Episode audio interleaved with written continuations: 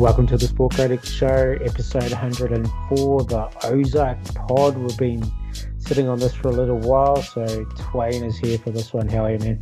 Good, bro. Good. Nice to be back. Been a minute, eh? Yeah, always been a minute or two. Um, Yeah. Just quickly, how you feeling after Philly's performance? I sort of know what you're going to say. Oh, you mean the Eagles in the draft? Fuck, they're good, man. Like, I was doing fucking got Nakobe Dean and Jordan Davis, AJ Brown. Fuck, I'm ready. Let's do this. Fly, Eagles, fly. Well, I I don't know what you're talking about. The 76ers. Who's that? Uh, some team, I, I, I forgot who their coach is and stuff. Oh, Glenn. Oh, yeah. No, fuck that. Glenn, yeah, yeah, Yeah. Glenn. Yeah, fuck that. Well, guy. you, you got to give him credit. He was given nothing when he got there, and he built it up himself. that dude's a fucking moron, man. He's a fucking moron. Fuck. I know what's we're his- talking about Ozark, but he's a fuckwit. He, he's Ma- he's a Marty Byrde looking ass. That guy. I think Marty Byrde might be a slight, slightly bit smarter than him. Uh, f- oh, yeah. Okay. yeah, I don't I'll know. get. Uh, yeah. I don't know. I'll- I don't know. Oh, spoiler alert, he survived, but Yeah. I don't know how long, much longer Glenn's going to survive, though. Uh fuck. If if it doesn't happen next year, surely he's got to be gone. He, he's, he's got some dirty, he's got some dirty laundry on a few people around the league, eh? Yeah, I Still- can't believe he's not fired. Nah. Same. I, I thought I thought that was it. I thought like especially because there was like rumblings towards the end of the year that some of the players were not digging it with him, Yeah, and I was like, And then okay, Sam Cassell might take over. You know, there's the there's the timeout during the game, and he's like, "Come on, fight for this," and they Mm. all just people couldn't have cared less. Yeah. And Yeah. He's like, "No, we we good, we good." The Especially with struggles. the Philly fans, man. Like, Yeah. you want to have that fight at least, like, go down swinging. Like, Mm. that's what it's all That's- about in Philly, isn't it? that's why like you know we're going off a bit off tangent here but that's why the eagles are so beloved in um in philadelphia over the sixers or the flyers is because no matter what the eagles will fight every single season like good bad otherwise they'll they just keep coming like doesn't matter games always close where you compare it to the sixers this year and the last couple of years they just fold like a lawn chair when shit gets hard it's like a love hate relationship with the Sixers, where it's with the Eagles. It's like it's like no matter if even if they're bad, like people still love the Eagles more than the 76ers. Oh, yeah, I've seen Philly fans turn on Embiid and all sorts Yeah. and it's like, Yeah. oh, he's always rubbishing all the other players. He's blaming at- them. And, look- oh, Look at that fucking the fucking quarterback for the Eagles can't even complete a regular pass, and they love him like he's fucking Rocky. like, like, people's champ. yeah, they, they, literally, Jalen Hurts is the he's going to be the king of Philadelphia in like six months, I would say. Yeah, yeah. Sixers. Well, we'll carry on eh, over. Yeah, yeah, yeah. Aiden, welcome. Aiden, welcome in as normal, man. How's things? Yeah, yeah. It's uh, it's lucky we waited a bit uh, to do this pod because if if we didn't, uh, it might have been a bit more yelling from me. Yeah, you definitely had stuff to get off your chest after that one. Like, yeah, if you came in firing like the night after watching the last episode, I think it might have been full on rant time. Yeah, absolutely. So cool Oh. down a little bit. The still, Yeah, yeah. Oh yeah. I, I, think I think I'm gonna get riled back up talking Yeah, about I've it. got, a, I've got a feeling you're going to. I, I have Yeah. feeling. So the Ozark Pod, four seasons, TV series. Jason Bateman, the the man behind it, really. Even though, Mm. um, well, he's directed episodes in it. Obviously, the main character. Um, started in 2017. Sort of was a sort of quiet release. It sort of was a little bit of spark at the start there, Mm.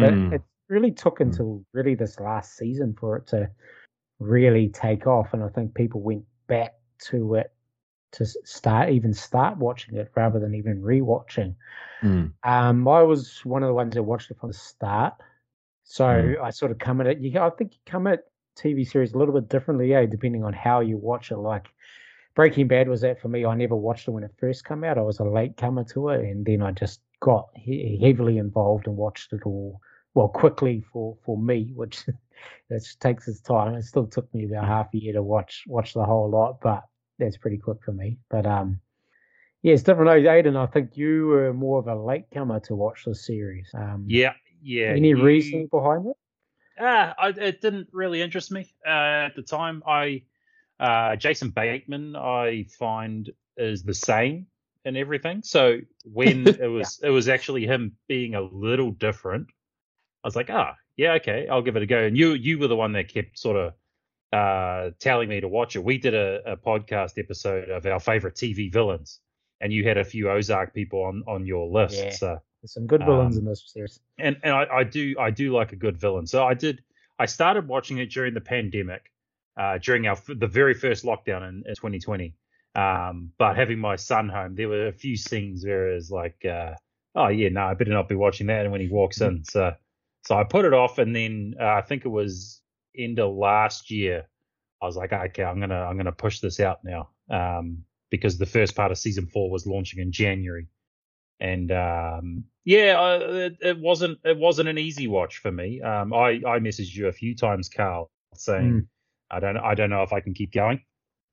It's dark. it's dark and would you oh, say the, depressing in places like yeah the darkness like, the darkness mm. doesn't bother me. I love I love dark stuff. Um, it's the fact that I, I don't want to sort of I mean I guess I'm showing my hand I guess I'm showing my hand as it is, but my main issue, uh, even in season one, I messaged you after I watched the final of season one, and yeah, I, I said it is really hard to like Marty and Wendy. Yeah, the main. And, and they're the protagonists. They're presented yeah. as the protagonists, and and that was my big thing. I need someone I can latch onto, and mm. so that that was my biggest struggle in the in the early seasons. Mm. I think we can talk about this more along the way. It's definitely a, a good good point and one that a lot of yeah, there's not many series at all like that, is there? So I think we yeah, probably for good reason as we go through. Well, yeah. you as you say, if you get put off in yeah. yeah, excuse me, if you get put off in season one and you don't come mm. back to it, like yeah, they've destroyed you know another fan. So, um, mm. Twain, your yes, how did how did you start watching? Did uh, someone recommend it or? No, it was um I like Aiden, the pandemic, so the first first one, the 2021, and I just happened to I don't know, it was just like scrolling through Netflix. You know, we had a lot of time back in those days to do absolutely nothing, so just scrolling through, and I was like, oh, what's this? And then I recognized Jason Bateman, and I was like, oh, I wonder if this a comedy. And then now on Netflix at the bottom, it's got like the genre it's in or whatever. So it's like mm. had thriller and violence, and I was like, oh, this is a bit weird for him. Jason Bateman. So yeah, and then I watched it, and like the first 20 minutes, I was like, it's him and his, you know, his firm lawyer partner thing. And I was like, oh, fuck, this looks dumb. And then, like, fucking that last, like, minutes of the episode, I was just like, holy shit. Like, the holy, the fucking body acid count. bath. Yeah, the body count, the acid bath thing. Um, Wendy's fucking boyfriend in the tower when Del, like, just chucks, chucks him off the fucking, off the top of the, the tower. And I was just like, after that, I was all in. And then, but then going back to your guys' point, like the whole idea of Wendy and Marty being the good guys, I never saw it as that. Maybe that's just me. I always thought they were in corporate America. They were cast as, for me, corporate America is like the you know the big evil sort of thing. So I immediately didn't like them from the start, and that didn't really bother me. I attached myself to Ruth and her family. That was my sort of idea of like the good guy. So mm-hmm. yeah, so I, I always assumed that Wendy and Marty were just pieces of shit from the start. Just given you first see Wendy, she's cheating on her husband.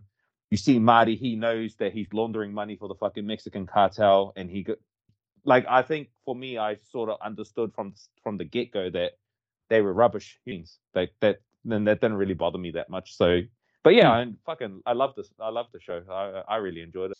Yeah, yeah. I I I get that. I get that mm. point. And mm. it's uh, like, I mean, you look at The Sopranos, you look at Breaking Bad. Mm. Um, you know, their their protagonists are bad people. Yeah, but shit, there are yeah. times when you still root for them. So with Walt, um, you know, it started off on a sympathetic note. He he got into it uh, because he had cancer and he needed money because he had a baby on the way and he had his other son with cerebral mm. palsy. Yeah. Um, Redeemable qualities. With, eh? yeah. yeah, and with Tony, mm. there was the the panic attacks and you know, he was this mob boss, but he wasn't invincible. He was human. So you sort of rooted for him there, but they always showed you these are not nice people. Hmm. Um, mm. but with with the Byrdes, particularly with Wendy, Yeah. uh, I wouldn't have I wouldn't have had an issue. I wouldn't have had an issue if they didn't try and make her sympathetic at times, Mm. like Yes. real half-assedly. So, you know, the very first thing we see of, of Wendy, she's cheating on her husband. Yeah. Um, you Red know, flag number then- one. Yeah, yeah. Like it, it's and like then you go, then you, it made me think, oh well, you know, I'll latch on to Marty, and then he just does stupid shit as well, and it's uh, fucking get- yeah. I get that too. Like I see where you're coming from. Like you like you see Wendy, she's cheating, and then you go to Marty and it's like, oh, so he's the like the the one you're supposed to He's- root for, yeah. and then but then he's just as he's a dumb he's fucking Yeah, he's- dumb and he- he's he's, weak. He's cuck. weak. He's he's weak. He's weak. He's a Yeah. weak man. He's Yeah, fucking weak. he's- And then over the seasons, he just becomes weaker and weaker. Her shit. Like that's yeah, Yeah. You're absolutely right in your point. Like fuck, they're just there's no redeemable qualities with them yeah, even like their like warped vision of like raising their children like that's Mhm. just like that was like immediately like something that pissed me off straight away it's like how are you putting your children in that much danger every single mm. day like it's fucking ridiculous Mm, yeah, it's really like Tony Soprano's an anti-hero, right? Like these, mm. like they're the typical. same not- same with Heisenberg. Yeah, Yeah. Heisenberg, they're the mm. anti-heroes, whereas Wendy and Marty, they're sort of there's parts of anti, but they're not. They're not villains. They're not. What are they? They're, they're i like not. no i like Dallin navarro better than her or them Mm. Like, Oh, yeah, yeah. Navarro's like the anti-hero. It's Yeah. strange. Like he's the head of the cartel. He'll fucking cut your head off. Mhm. But, but he just wants to get somehow out the yeah yeah, Yeah. Well, Maybe- I mean, maybe the it's Langmores the are probably values. better anti-hero. yeah, Yeah, yeah. Langmore- yeah. Yeah, even there's- like to a certain extent like darlene like she was probably more of a sympathetic, even though she did some fucked up shit herself. Like, but she was had like re- like she was trying to raise a family. You know, she wanted to keep you know the land and her family's name and all that. So Mhm. like there was certain things that she did to you know like oh okay she's doing this to you know better herself and her family for generations, but. The Byrdes just shat on everyone in the Ozarks. That's what their thing was. They just met Mm. someone, shat on them, moved on to the next person. Yeah, They- fucked they up were- their life. yeah, And fucked up their life. Uh, a means to the end. Or Yeah. ends to the end, whatever. Yeah. Whatever it's that you know that saying. Yeah. Yeah. It's so I think we'll go through here. We'll just go through the season. We'll talk about characters stuff, and then we're going to focus on the last season as as it's just wrapped up. So I think we've sort of got into some main points already here, like sort of the main sort of dilemma viewers had with the series, and you sort of yeah, we know what they are, but they don't really fit in. They don't really have a defined role, do they? Like we're sort of working out like they're not in a true sense just well, Wendy just about is. Like as you said, Aiden, there's a like a half-assed attempt to sort of have some sympathy for her. Mm. She's still not a true villain, but even though she basically is.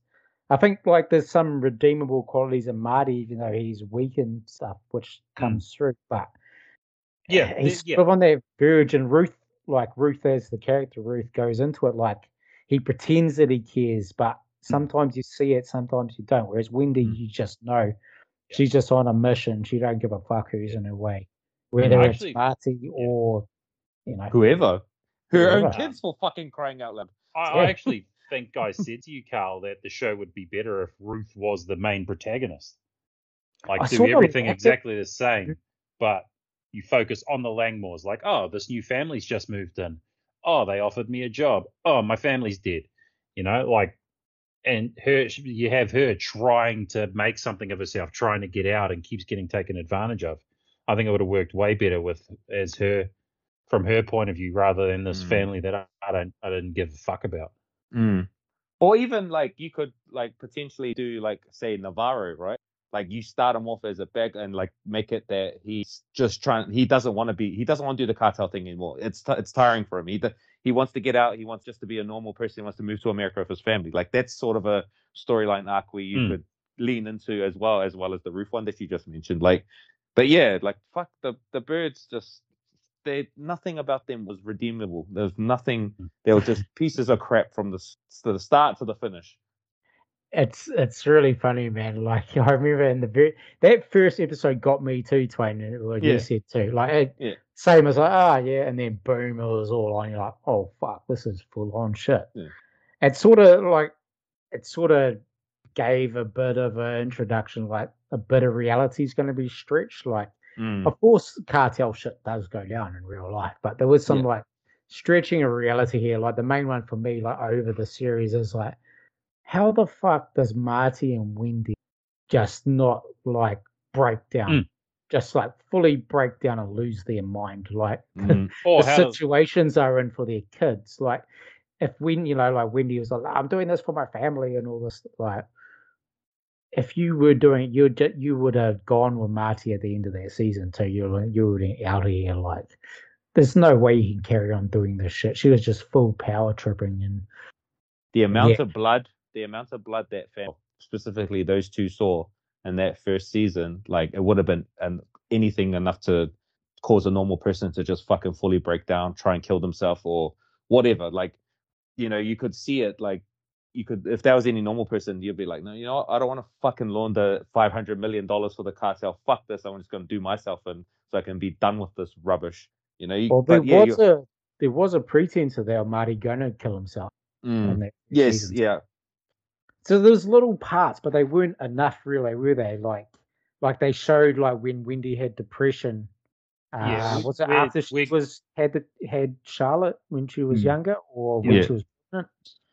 Was but it, it wasn't they, enough, They lost the they because she lost the baby, wasn't it then? Oh, Yeah. had miscarriage, yeah, yeah. miscarriage. Yeah, yeah. Um, yeah, we we're getting into the other big issue I have with the show.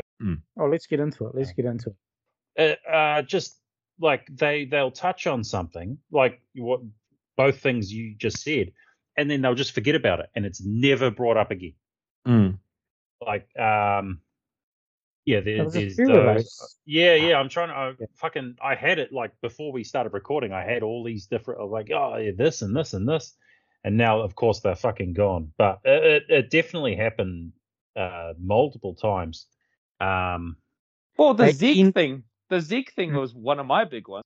Like they spent half a season or, of pretty much a full season, Darlene and Wendy fighting over the yes, over Yes, the fucking yeah. ado- you know the the rights to Zeke, and then like by the end season three, season four, it's just like oh, Oh. Zeke, oh Zeke just saw his mother and his um stepfather get shot in the head, but oh, it's all right, he's somewhere. He's just Yeah. he's, he's yeah, yeah, he's, yeah, he's, yeah.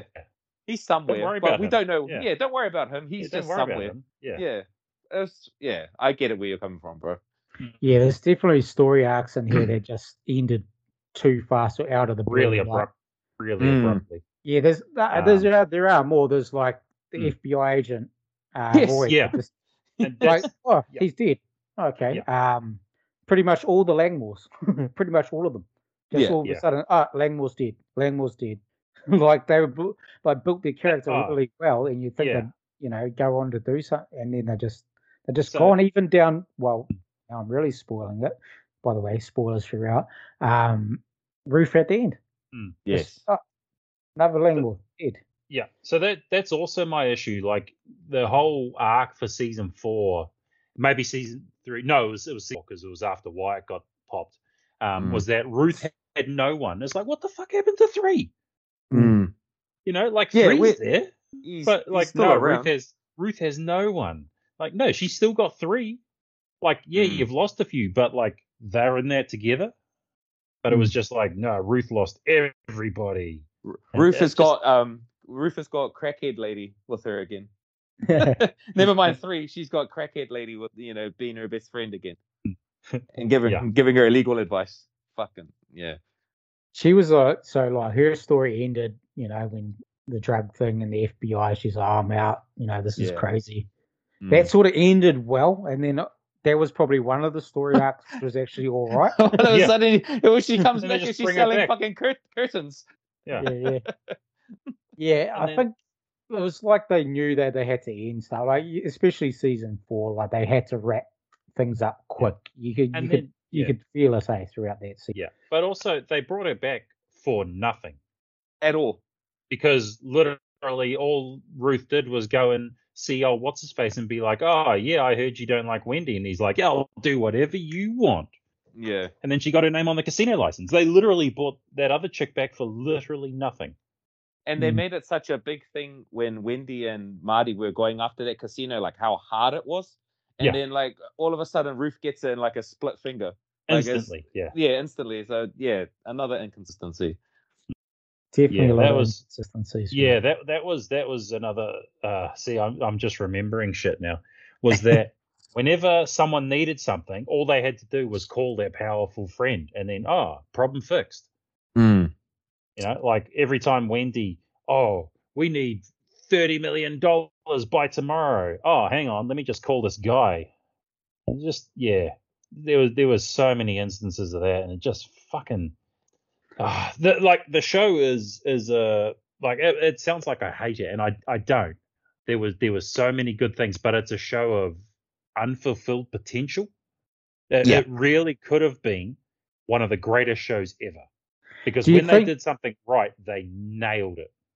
Yeah, do you think that's sort of like that stretching of reality? You know that um, what's the term in, in movies and stuff? The um, ghost in the shell. The, the um, what is it? The when they, when something comes in and saves like the hero like out of nowhere. There was a lot of that, as you were saying. Like a Like Ex Machina type thing. Yeah, Deus Ex Machina, not Ghost Yeah. the Shell. Yeah. Um, yeah. Yeah, yeah, there there was. Uh yeah. Um and not even just Wendy, like uh this the thing with Darlene and the, the sheriff was on her side and she's like, You owe me and like it's never revealed why she owes him. Mm. Like why he owes her. It's just it's just the thing that, so that whenever she needed to disappear a body and didn't want the cops around, she can just say to the sheriff, Well, you owe me. You know, there was there was a there was a lot of that. Mm. Mm. Um So it could have done with an extra couple of seasons, like that. Sometimes Yeah. that slow build, like because all these characters are really well well portrayed. Like there's some really good acting in this, mhm. and yes. There's some I- really good stories and character development. But like maybe that slow build, like a Better Call Saul, is as but as needed to make a series like this even Yeah. better. So the the big issue, I think, with that, because I, I do agree with you, um, they they rushed through a lot of things. They had this propensity to kill off too many characters. Yes.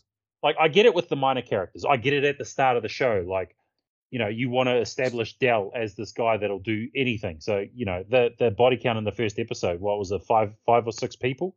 Yeah. You know, that that's cool. I got no issue with that. Then you got to establish Darlene. So she kills some people. Yeah, that's cool. Um, you know, the the story with Ruth saving Marty, like that, that's fine. But then it's okay, so you got the FBI agent gets killed. They bring another agent in in the next season who looks nearly exactly the same as the previous agent. Just yeah. like the cartel guys too. Yeah, yeah, yeah, Like exactly. Del. Um, yep, Del, and Nelson just was bring in Navarro. was sort of throughout. Who's that? Who was that? Nelson, the guy at the end there who uh, Oh, yeah, Gets the, shot. the basically the whatever. Navarro's hitman. Um, yeah, Yeah, but yeah, so you, you kill off Del and then you bring in uh, Omar Navarro and then you arrest him and then you bring in uh, the other Navarro. Or no, not Navarro, uh, Javi. You bring in Javi. Javi. The And then you Mm. kill Javi and you bring in Navarro's sister. And it's like there's just you what you're doing is you're bringing in way too many characters and you don't have enough time to build them all up and it just gets messy. Like Mm. when you could you if you just tighten it up a bit, you could you could build those characters better and they serve the same purpose. You don't need to like Navarro didn't need to go to prison. Um you could have had the final season with Ruth trying to get Javi. Like she didn't need to to pop him in the first episode of the final season. Mm. it- it's just yeah, uh, I think yeah, there Well, were the points where they're like second half, first. yeah, yeah, yeah, yeah. yeah, of the the, second the second second part yeah. of season. Um, but you know, there are points where it's just like they didn't need to rush through that because it's like they go, oh, we got to get to the end of this, and then they didn't really have a plan for their next thing. Oh, oh, some of the deaths worked really well. Um, as you said, Nelson, I thought that one was was well done. Um, uh, was her name Helen, the lawyer? Yes, the The lawyer. lawyer. She was. Yeah. that, that one was really good. Uh, Mm. And to be honest, I thought Del Del's death was really well done as well. Um, Yeah. You know, it showed that Darlene is insane. You know, So, yeah, I think- fucking scary. uh, like and I, yeah, I'd even say the death of Jacob was was was really well done, even though Yeah. he was one of my favorite characters at the time. Um, I thought I thought that one was fine because again, it showed Darlene is crazy and will do anything. Um, yeah, but I And it was- uh, it was cool how they went back to like when before the Jacob thing happened, like how they they went back to that flashback of them when they were youths and they showed Mm. how Yes. fucking out of it she was when she was that age. She like was nuts from the get go. Yeah. She was nuts from the get go, and he but he still you know fucking fell in love with her, and then obviously that killing happened. So yeah, no, I dug how they did that as well. There's some good. I think like there's some good characters here. Eh? Like even though we're talking about some of the negative aspects, man, Mm. there's there's well, and not not exactly good. No, I don't think there's really any like really good. Maybe like the dumb dude who his mum runs out into the road and gets hit. I can't remember the guy's Mm. name. I thought just Wyatt gets was a played by good everyone. character. Yeah, Wyatt Yes. was a good dude. Wyatt was Um, was he was he was like good, and you know he was trying to make the best of a shitty situation. Mm. Um, so I, I really I thought his character was maybe the the the most complete from the whole not show. Much, there's not much there though. Eh? Like there's not many like true good people on this show. Yeah. Oh yeah. No, not not many at all. Um, what about um? What about Ben? yeah? Yeah. He he would have been one of the other ones. Like he was very sympathetic character. Um, From the jump, like, as Yeah. soon as you met him, like you just wanted him to, you know, and you just wanted him to succeed and get out of this miserable place because like he just wanted to be around his family. He just wanted to be with his sister, and there was that's all he wanted. And all these different people were around, and he just didn't understand what was going on because obviously because of his mental illness and everything. But like he was probably one of the ones I thought that was quite sympathetic in that way. Yeah, for sure. Yeah. Yeah, Mm. he, he definitely was. Maybe even the most out of. Mm. Well, probably Ruth. After all, like everything Yeah, Ruth, yeah. through. Yeah. Yeah, probably Ruth and Ben, probably the most, you know, most sympathetic at, at the end of the series, I think. yeah. But there's some then- good going back just sorry, just going back You're to right. the characters, like this even though there's some real bad people in this, like the characters are good. Even though you might have hated them or think they're you know, they're a bit weird or gone like there's some there's some damn good acting and and character building throughout the series. Mm. I think. Yeah. Even there- though they there's- cut some of them short. yeah, there's definitely some some very very good characters. Um, yeah, Darlene, Jacob uh, are two that I I really liked. Um, Wyatt and Ruth I've I've already talked about. Even um, Cade and who was who was his brother, the one that was sleeping with Russ. the FBI agent, Russ. Ru- Russ. Uh, yeah, so I, I really liked them as well. Um, I even I didn't mind the FBI agent. I, I thought when he Oh, died, like it- hated it- May Roy. Yeah. yeah, like like I mean I didn't like him, but I liked his character. Like he he is a perfect foil.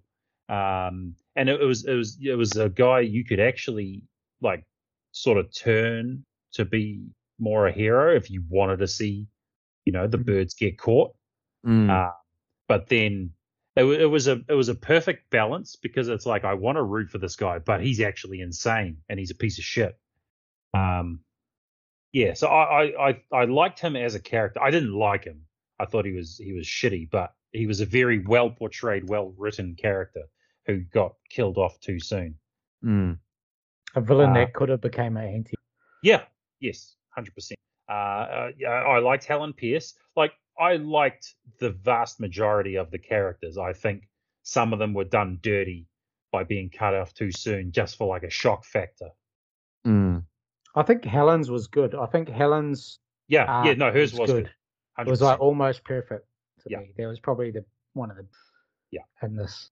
yeah, I, I would definitely agree with that. Um, Any acting you like? Is there any like throughout it? Like, is there something you're just like, ah, that person really wouldn't have acted like that? Was there some like bad acting through this, or do you think? I But thought to me, I I, thought it was quite good for. Mm. for I thought Javi was a bit over the top. He he was a little Mm. cartoonish. Yeah, Javi? like he was just like he was playing the typical, you know, loose goose Mexican cartel guy. Like it just Mm.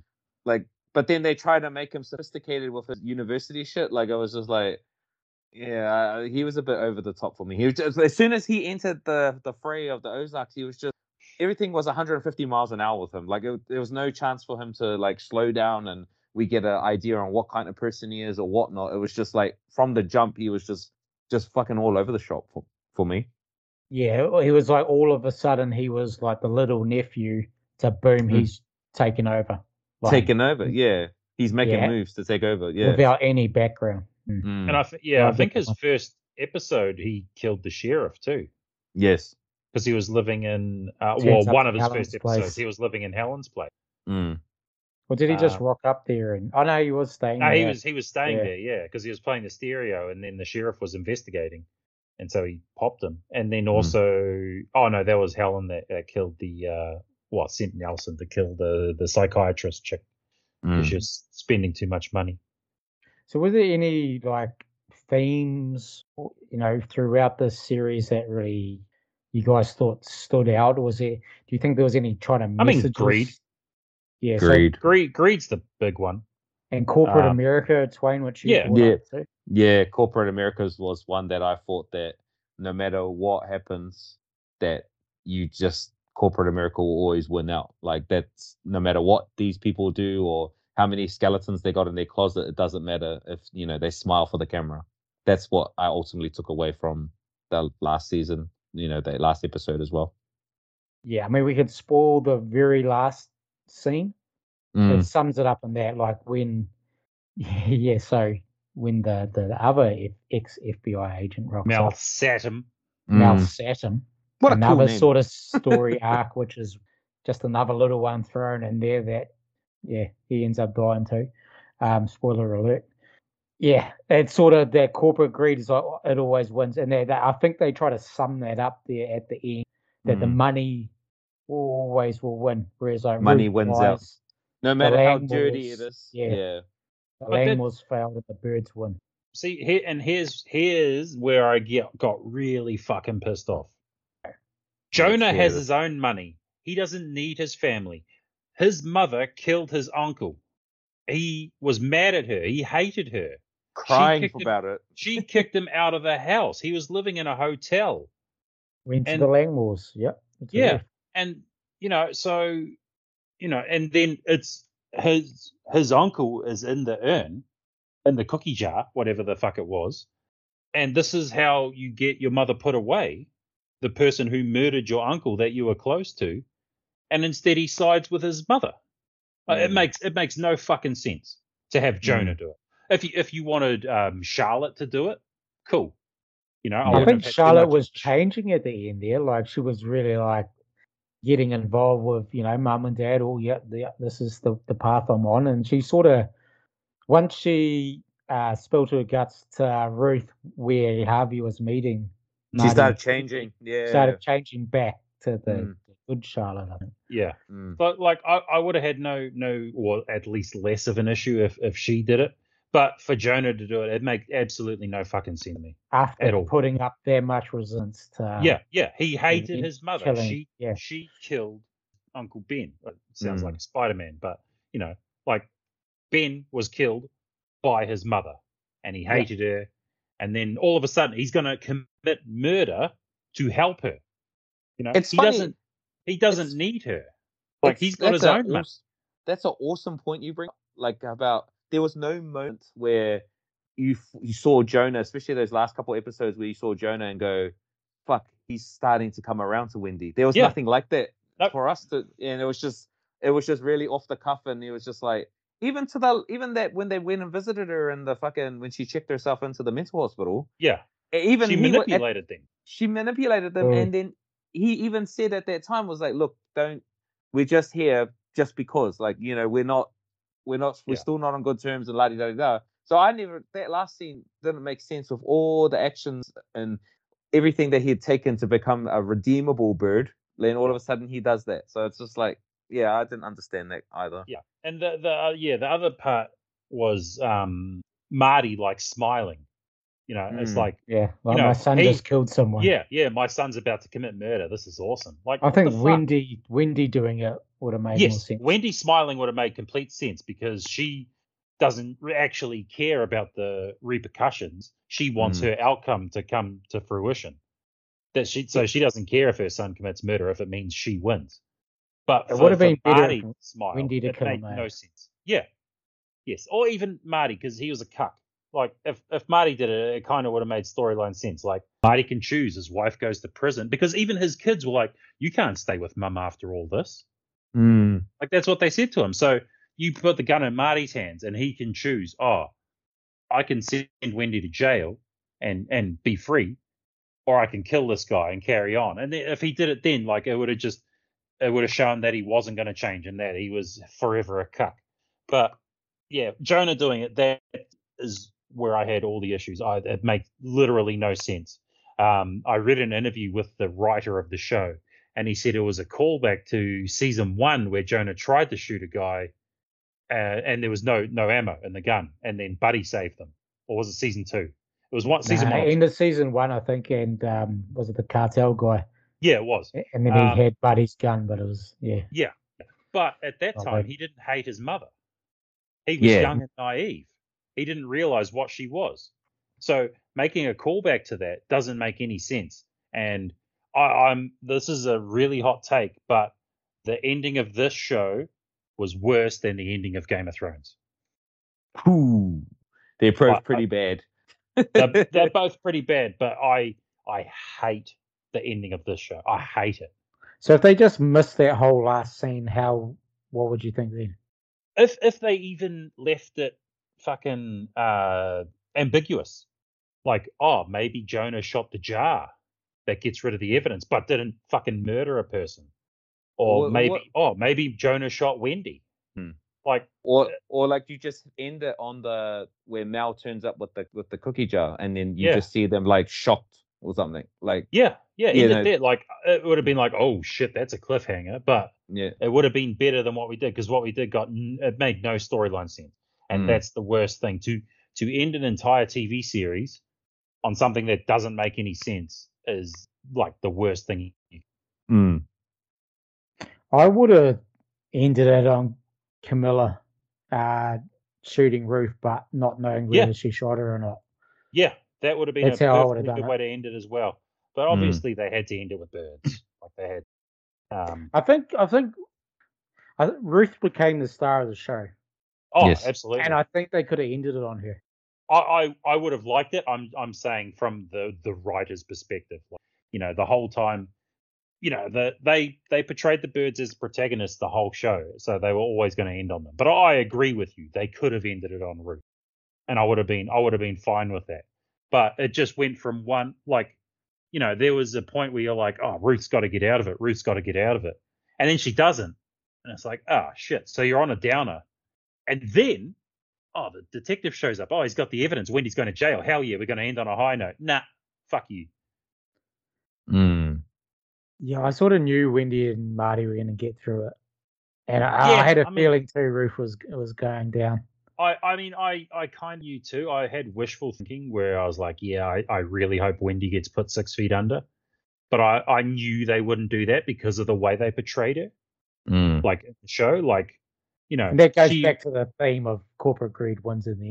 Yeah, yeah, but just the way they ended that, I hated. Like Jonah, why is he? You know, he's even if it is corporate greed, he doesn't need his parents that he, he hates. It, it made no sense, and I hated it. Um, But like, yeah, the yeah, I don't know, man. I fucking I fucking hate the end. It's see, I'm I'm getting mad now. I, I see how they had to wrap it up fast. Like I could sense that through it. So I, yeah, I don't think it was a good ending. I would have liked. I would have liked.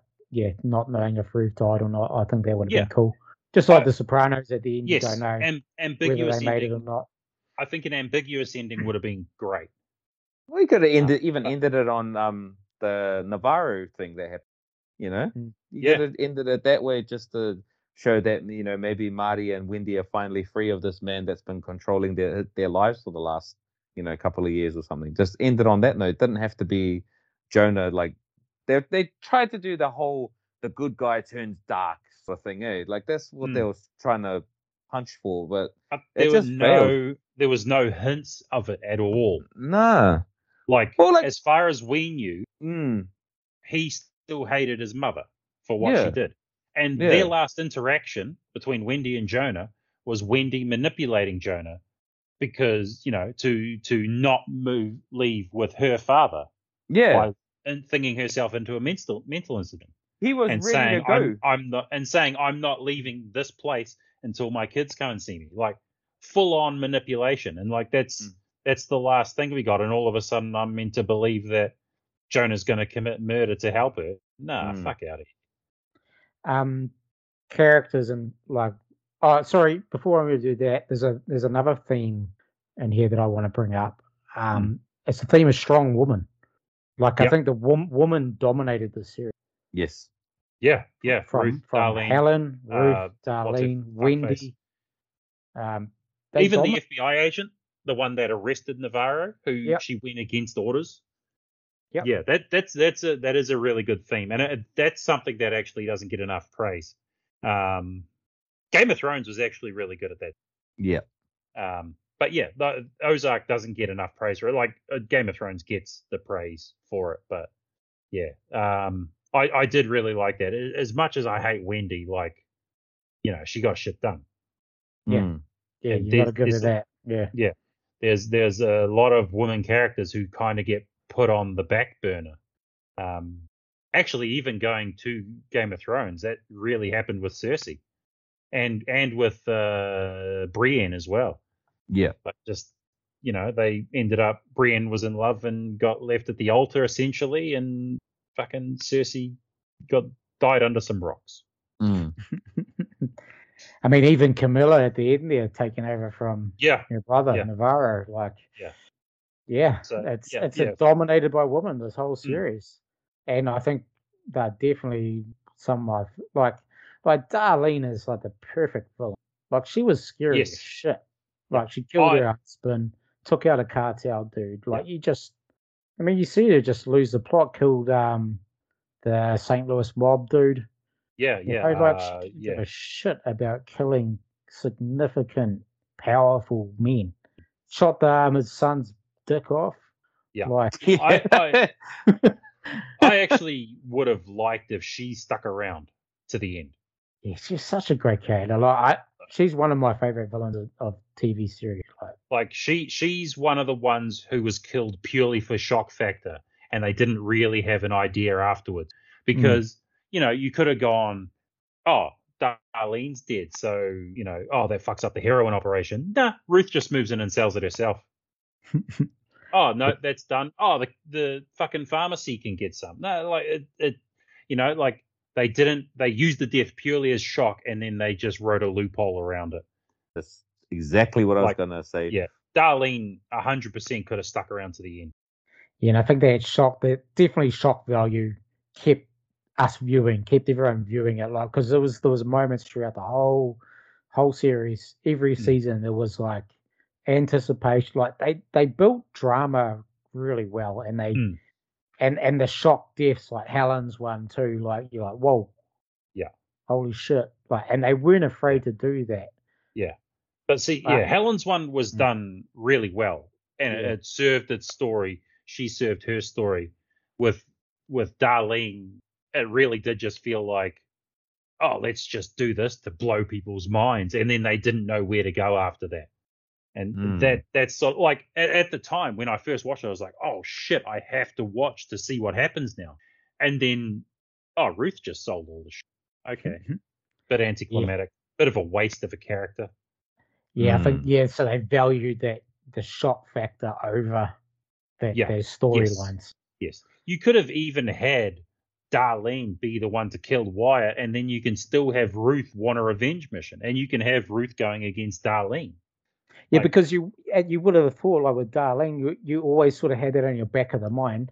Yeah. Like Wyatt's in a whole heap of shit here. He's married to this old crazy lady. Yeah. You're like he's got to be on his game. He he he was so good too because he's just that, you know, he, he's that goofy sort of dude who's a bit dumb, but But also very intelligent.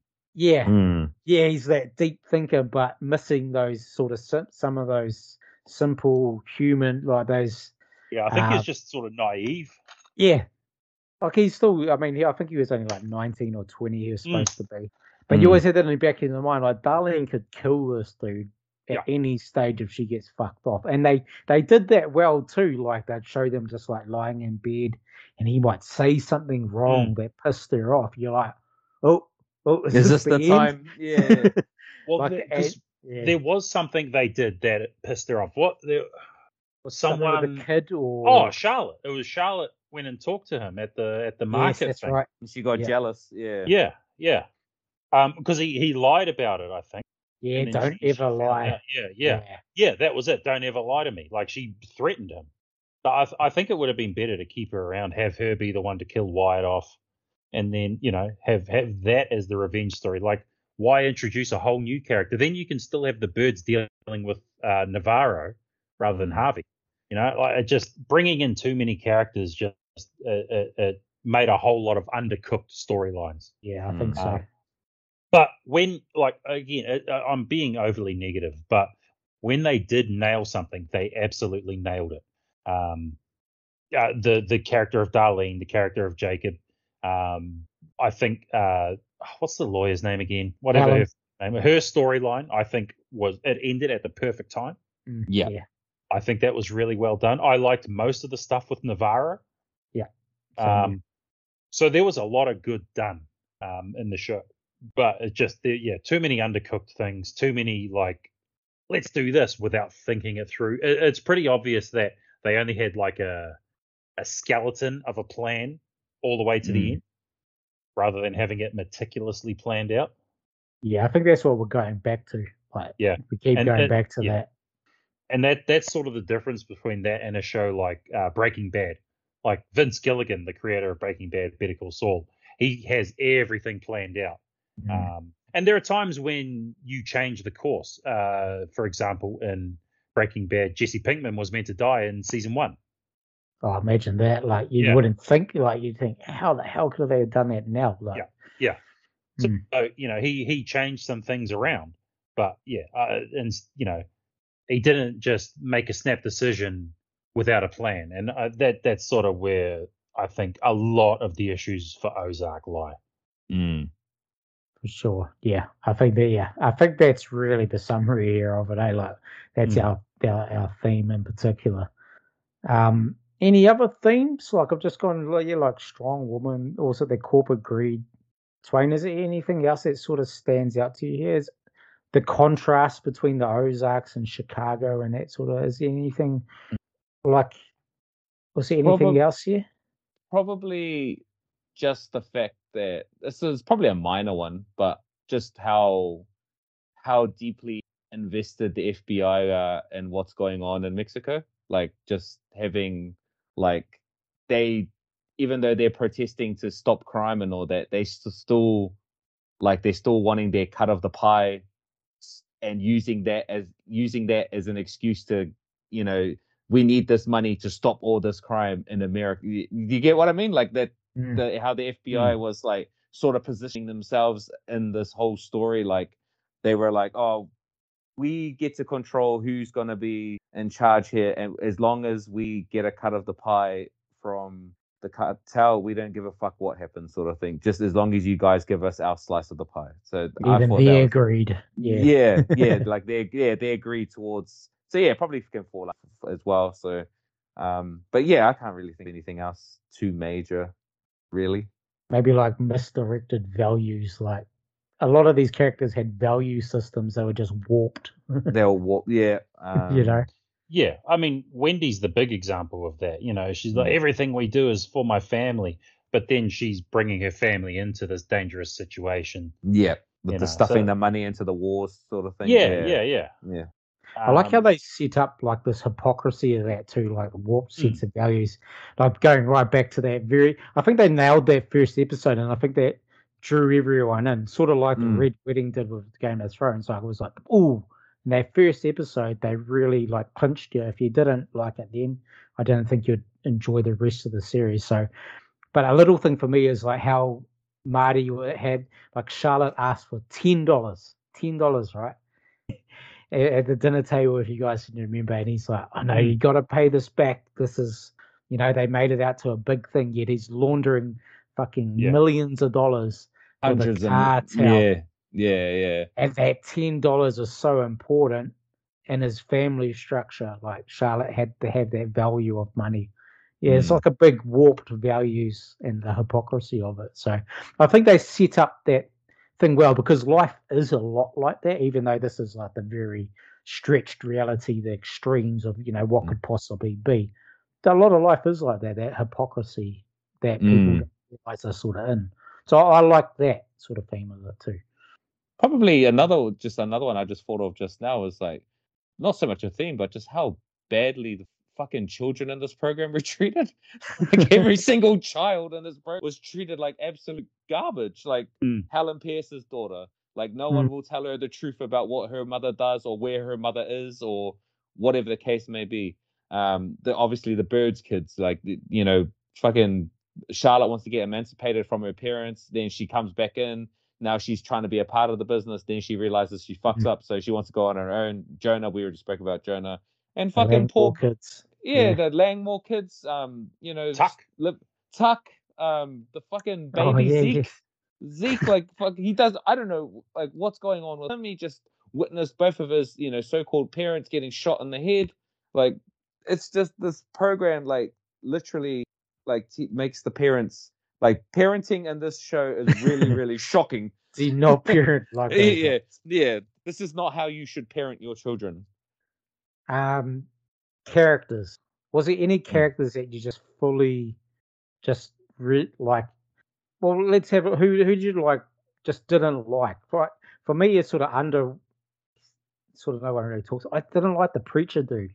I just thought Yeah, that whole Mason, Mason Young. yeah, Yeah, it was just Mason. weird. Yeah, Mason the preacher. I just didn't like You, him as you can't character. be that naive. Eh? I- like you can't be that naive with what they were doing with the Bibles. Like you can't be that dumb. Nah, like you're selling heroin on the Yeah. lake. Yeah. yes, it was, that was like to me. This is a bit crazy. This is, and and he's acting all shocked, and then he starts losing the plot, and he's just like, bro, come on. he's on, on the sure- streets. Yeah, Yeah. you're like, come on. um, I didn't like the um, ah, fuck, the guy that was he was the receptionist at Lickety Splits, the the guy that his mother, The dumb dude. The dumb yeah, guy. yeah, he was the same. The sort of real thing, just- naive guy. yeah, fucking he gullible as played. shit. Yeah. Yeah, got played like a fucking fiddle and then ends up with um Wendy's dad's fucking church fucking redeeming group again. I actually can't remember that character's name. It's really bothering Yeah. me. And he was He's like been- throughout the whole season too. The whole Yeah. season, And he constantly got shat on. Yeah. all the time. I'm gonna quickly look through see if I can find it. Ah, I'm yeah, I'm looking Sam. through it. I, c- Sam, Sam that's Dermody. that's the one.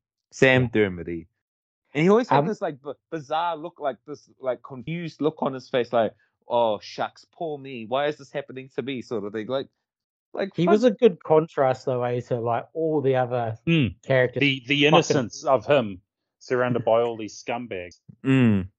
And then And he's I- got a I- gambling problem. Yeah, I kind of like that he got he got redemption at the end. Like, I mean, even if it is uh, also a kind of a religious cult, Mm. um, you know, for him, he found peace after losing his wife and then his mother and his wife and getting a gambling addiction, nearly going to prison. You know, he he ended up he ended up happy, and I, I think yeah. Um, I mean, you know the obvious one I don't like, but I, I don't need to go back onto her because I don't want to get mad again. Um, I felt like the character of Rachel. I thought she was really good in season one. Yeah. You know, Yeah. again, she was she was the innocent person that was getting Drug addict. played, getting Yeah. manipulated, and then season two, it's like, oh, she's a cokehead and a whore, and you know, like they they actually they did this uh, a bit where there were characters who were decent, and then they had to go and make them fucking give them some bad traits. Um, Maya Moore. Yeah, I, uh, she was. Yeah, I'll say. yeah. Um, and then obviously, like like again, the pastor went went Mm. crazy. Mm. Uh, uh, fuck, I had another example. Oh, even even uh, Wendy's dad. Like yeah. at, at first, you know, it's like, oh, oh, he he wants to do right by the kids. Um, you know, like he's a good foil for Wendy. And I even I even messaged you about that, Carl, uh, when when he won that Mm. court case. And then, oh no, he's an alcoholic and a piece of shit and a misogynist and you know A he's woman- worse. woman he's basher. yeah, he's worse than Wendy. Like Yeah, it, yeah. It, it was another to me that was another thing to to make Wendy seem um Redeemable. yeah, like as in Mm. like, oh well, she's only the way she is because her father's that way. Like I don't Mm. think that was even fucking necessary, to be honest. Mm. Mm.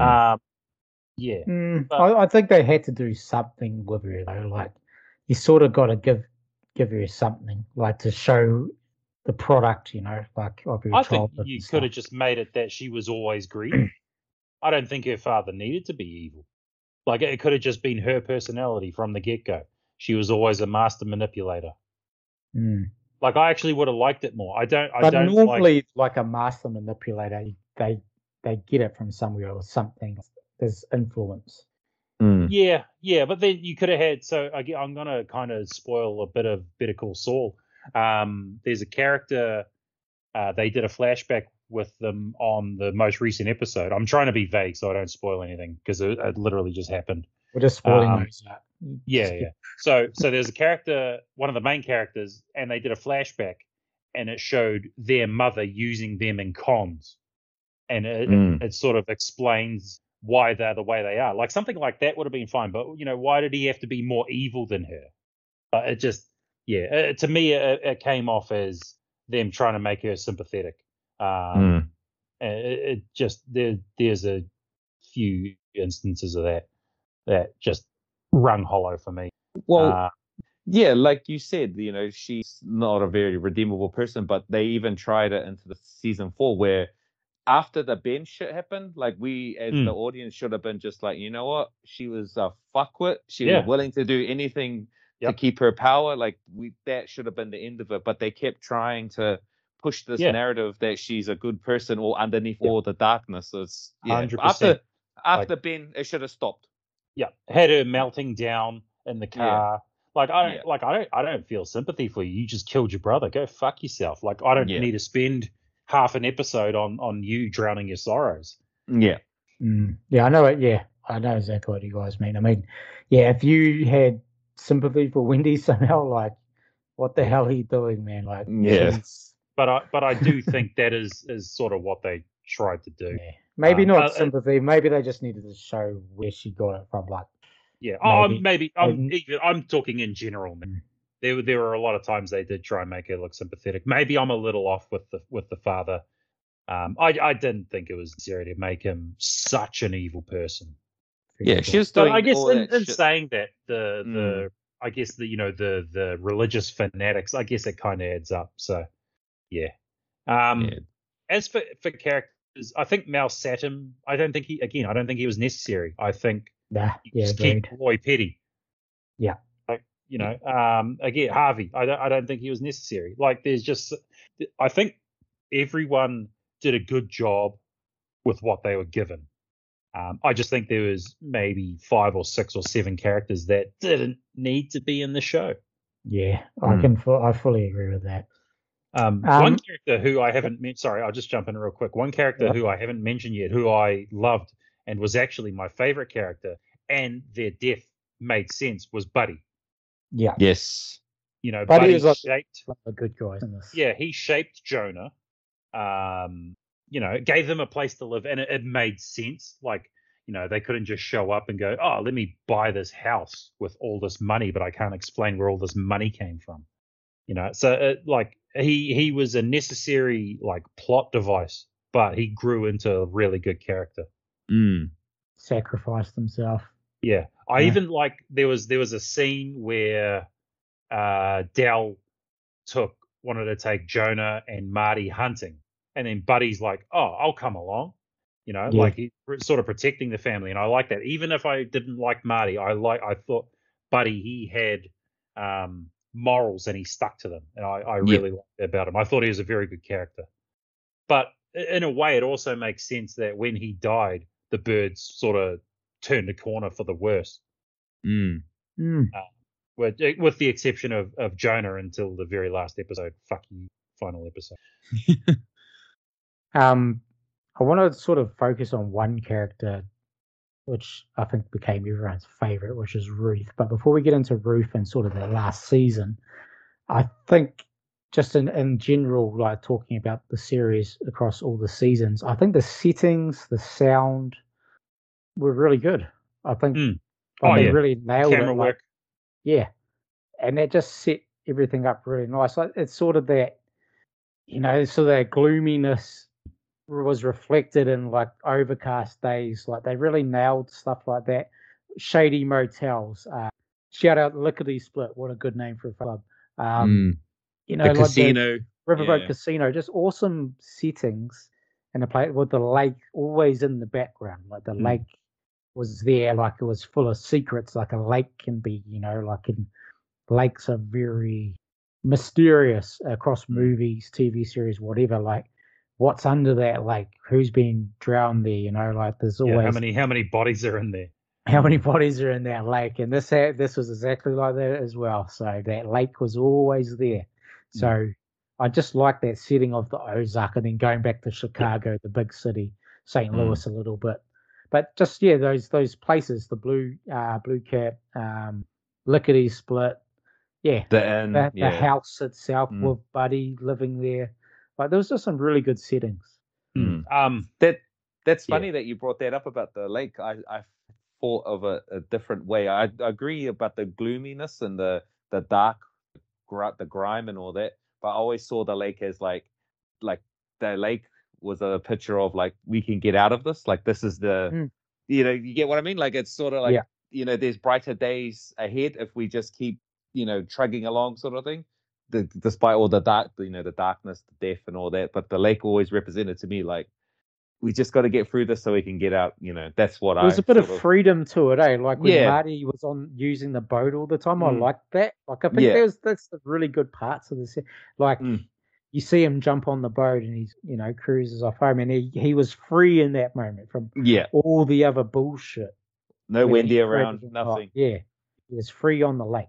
Yeah, Yeah, that's yeah, the one. yeah, yeah. That's a that's a good point. Yeah, Mm. I like that. So no, Yeah. I thought that was really well done. um, also really underrated. Uh, I didn't notice it in the earlier seasons, but the final season, the soundtrack, Oh, Yes. yes, I want to talk about this. Banger With, after Swain banger after banger. yeah. So, um, yeah, shout there out Killer Mike. Killer yeah, Mike. yeah, and- cameo from Killer Mike. But so some of the songs that played, uh, New York State of Mind by Nas, uh, Can I Kick It, Tribe Called Quest. Um, it's not all rap either. Like I, I like the Bring It On Home to Me um, that they actually went back to a few times. Uh, Uh, Pete there Rock. was Pete Rock. yes, uh, they They they, reminisce- reminisce over you. yeah, yeah. yeah. Yep. Um, Renegade by Styx.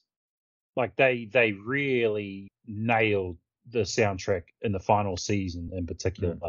Um, Especially that New York State of Mind scene. Like yes. Oh, That- yeah. if you listen to that that those lyrics when she's thinking about doing it, it just Yeah. makes perfect sense. She's Yes. going she's going through it, you know. And then she goes and talks to Killer Mike about what you know what the lyrics means, and he gives her explanation. And then at that when he gives that explanation to her, that's like her, you know what, fuck, I'm gonna do this. You know, Hmm. I believe in this sort of thing, so I'm gonna go do it. Yeah. So yeah, no, Uh, that scene's undefeated, man. That was such a good scene. In that episode, there's four songs from Illmatic. Yeah, Um, New York State of Mind, Represent, Life's a Bitch, and One Time for Your Mind. yeah, It sort of sums up their whole series. Like to me, that episode summed up the whole series. Hmm. It's like this the dilemma, the hypocrisy of life, that whole like no matter like when Ruth asked Killer Mike like like he he hates to love it. Like does he Hmm. like living in the ghetto or does he hate it? Like Hmm. and that was sort of like Ruth's life too, and, and the series is like, dude, these character, all these freaking evil characters, like, are they?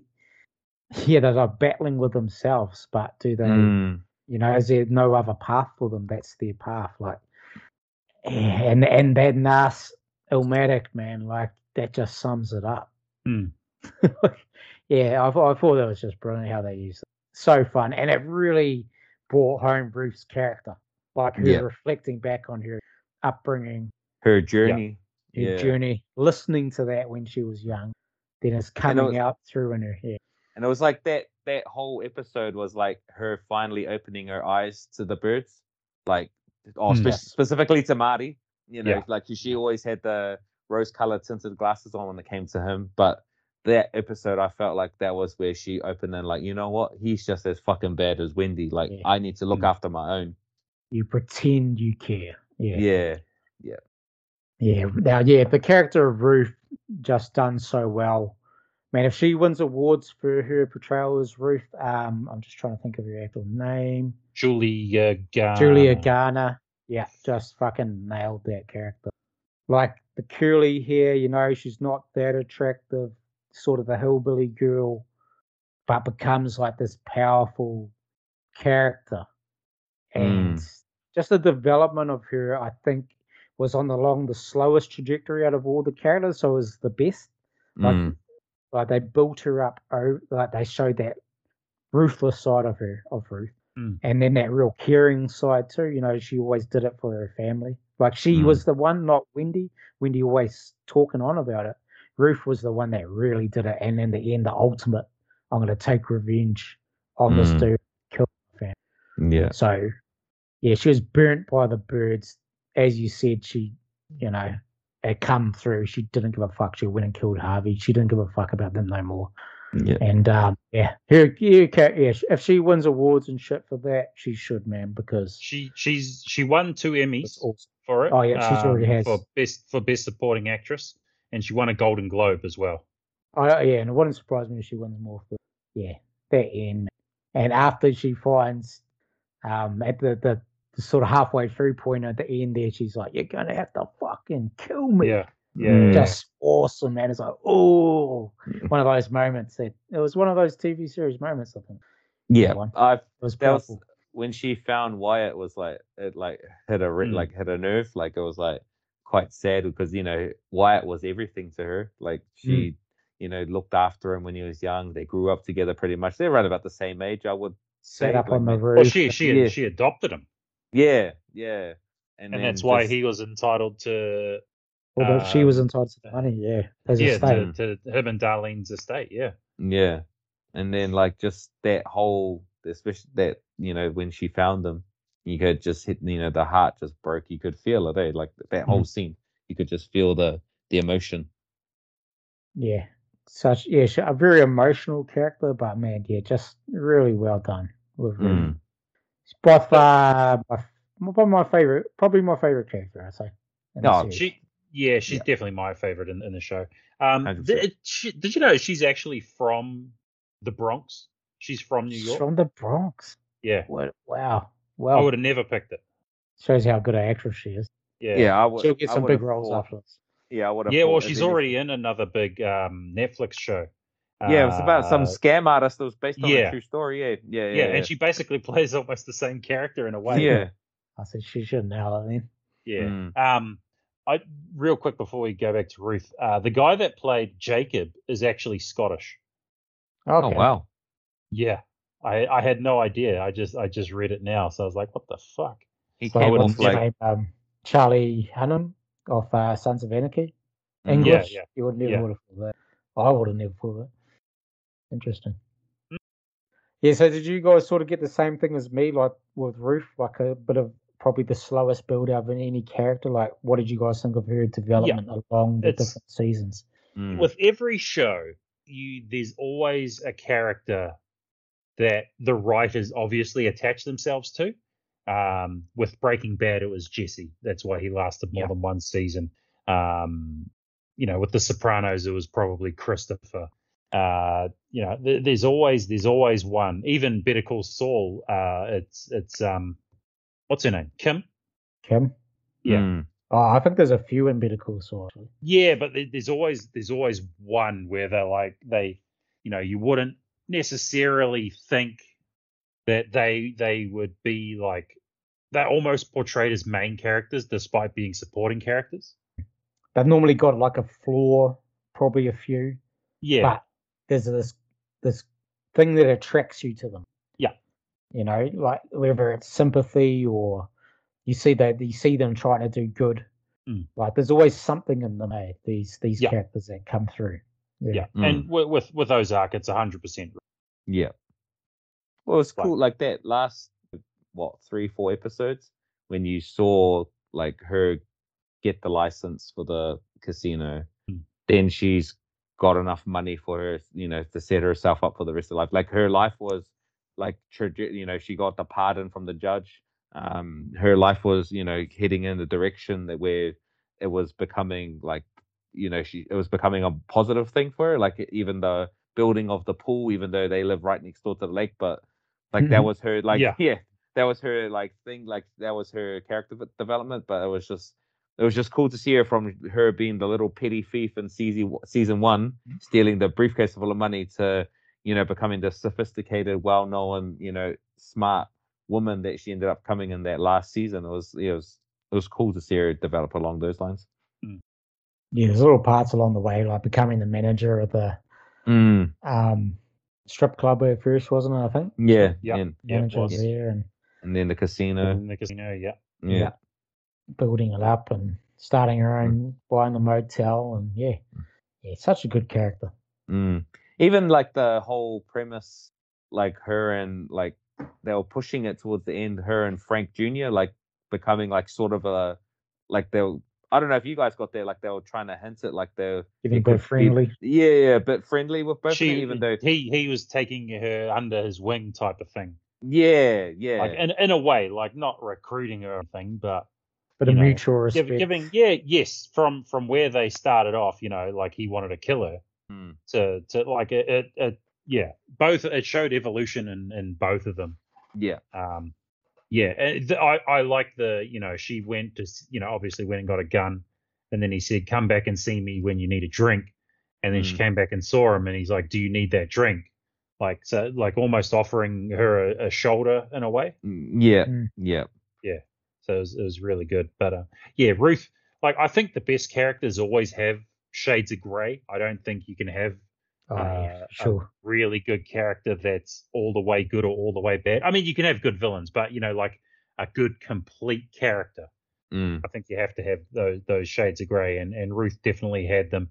Even if at certain parts of the show she would lean more heavily one way or the other, she was never directly in the middle. Mm. Uh, but it was it was that I think hers was that perfect balance. Yeah, it's like similar to like what Jaime Lannister was in Game of Thrones. There, like he was this, you know, started off as a fucking Mm. dick, and then like as the seasons go along, you're like, oh, he's like pulling away He from became Cersei. he became cool, yeah. He became cool, and then obviously Andy fucked it over. Turned but- turned into a fucking cock. And Mm, yeah, but yeah, the, th- went this, back to Cersei. yeah, pretty much. All right. Well, I think I think we sort of covered all their last season anyway, and what we did. Is there any other things that we need to go over for the last season? I think we sort of just wrapped it up into a big summary rather than. I think we there was some points that we focused on in season Yeah. four. Was there any sort of parts that that were missed here or that we want to bring up? Um, I was quite confused. Not confused, but like just the way that the Byrdes played that last with the with Camilla and Navarro. Like I didn't understand, and maybe you guys can help me clear it up. Like I didn't quite understand why Marty guys, and Wendy, back in a second. um, Marty and Wendy went right in with with Camilla. Like you could tell she was just as a loose cannon, or just as much Mm. as a loose cannon as um as Harvey, obviously. And at least with Navarro, Navarro sort of like listened to their advice and then like took took aboard what they were saying. Whereas Camilla and Harvey just were like, no, we're doing it my way. And I just didn't quite understand why they lent that far into they put all their chips into her rather than like keeping their options open, sort of thing. If that makes sense. Yeah, um, I there was something that came up, and they ended up having to go with her rather Mm. than against her. I, I'm trying to remember what it was. Um, oh, was it? It was the the deal with the FBI. Maybe they couldn't ye- they couldn't him out. fulfill something uh, to to Mm. get Navarro out, so they just like, well, let's let Camilla run it. Mm, Um, but yeah, I again, I, I said it before. I don't think she was going to a necessary character. I mean, I like that it was the the strong female, but then have her be the boss from the start instead of bringing in Navarro. yeah, yeah. It was just there was like they could have played it, you know. Just me looking at it, it was just like you know you could have like when Navarro gave the money, oh the money, sorry, the the number to the, Mm. to him and said to, to them and said like, hey, if you get you fellas get into a bind, use this number. You know, you can, you know, this per- Mm. whoever this person was, he, you know, could get you out of a jam, la da da da. Um, Yeah. But uh, they never used it. Like it never, it never happened. Yeah. Like that last scene in the casino where th- you know, I I know that they said if you even look in her direction or pick up your phone or anything, we're gonna, you know, Yeah. we're gonna kill her or whatever, or we're gonna make a scene. They kill. there was they're gonna kill your kids. Mm, yeah, like Yeah, what? Yeah, why But, why didn't yeah. you just make that phone call on Yeah. Camilla and eliminate two problems at the same time? You know, you know, because they Camilla's just always going to be in the picture now. She's just as bad, if not worse, than Harvey. So, yeah, Yeah, and I think the the other issue, going back to that, the other issue I had with with that was that um the you know there was the whole oh shit we can't do anything, but then Mm. when they left the casino, yeah, they didn't check on her. They didn't give a shit. They didn't. There was not even a mention of oh shit. I wonder if Ruth's all right. yeah, They yeah, were all yeah. just fucking happy family, and it just again, another one of those sort of undercooked things. Mm, yeah, that's that's sort of was I was like leaning into. It was just like, why didn't just you know, Yeah, Keep that- there, there was and- solutions. They just Mm. chose not to. And mm, if they had a shown that they deliberately chose not to use them, I think it, it would have worked it would have better. been more. Yeah, Even even though it would have made me hate them more. But the Mm, fact that they just don't acknowledge it is kind of shit. mm, Yeah, I think I that guess- goes. Sorry, I Mm. think it just goes back to what we are saying at the start. Like, there's Mm. just characters and storylines in there Yeah. that just don't need to be there. Yeah. yeah, Like, well, Camilla didn't really need to be in this No. season at all. Like, they could have just had Harvey and Navarro. Yeah. Yeah, I guess Yeah. And- I guess they probably the one time they put their kids ahead of their own needs was that last scene. Maybe that was Mm. like they were trying to go Maybe yeah, that was yeah. their their message. But then even then again, like I said, it doesn't make sense that once they left the casino, there was Mm. no attempt for them to even check. Uh, just like oh okay, oh there was that whole thing where they were going to kill uh, Ruth, but ah, it's probably fine. Yeah, and just like I, I had a bit of like going back and further into the season. Like, if you're Marty, like you're Wendy's husband, partner with Ruth, familiar with Darlene's like shit. Hmm. You know, why would you ever trust Camilla? You know, she accepted Harvey's death way too easily when he mentioned it to her. Yeah. and you you should know that she's quite smart. You know, Mm. she's a manipulative, smart woman. So, you know, the way that Marty was written up until that point, he wouldn't have like he was written as like the smart guy that would have been, you know, he Yeah. made a logical decision, wouldn't have been e- swayed so easily. But Mm. then that one, he was just like, oh, no, let's just put our eggs into Camilla. Like it, it just doesn't make sense. it's like the big hypocrisy thing, right? Like, Mm, Wendy struggled, struggled with dealing with her brother and then ultimately kills him. mm. And yet, then they go and ask Camilla to kill her brother. Mm. Yeah, Navarro. Like this, it always goes back to that that thing. So I think they're trying to get that across, like the hypocrisy of life or hypocrisy of situations. Mm. And yeah, I just don't think. Yeah, they just didn't quite nail that. I think she just didn't really need to be there. Like, Yeah. ultimately, like that sort of thing that we go back to. Um, that and rushed too. It just had like it was just it was a it was rushed because they rush only had her for half a season. yeah, like she was a good character. Like I think she could Yeah. have been good. Like you knew she was a real powerful. Yeah. Also, will get shit done. She was could have been like Wendy's like nemesis. Mm. Mm. But um, But yeah, give her more than half a season to cook. yeah, it was like all of a sudden, okay, well, it's like, oh, okay, shit, she was the one that put the hood on her brother. Yeah, Um, It- okay, Let, let's mm, yeah.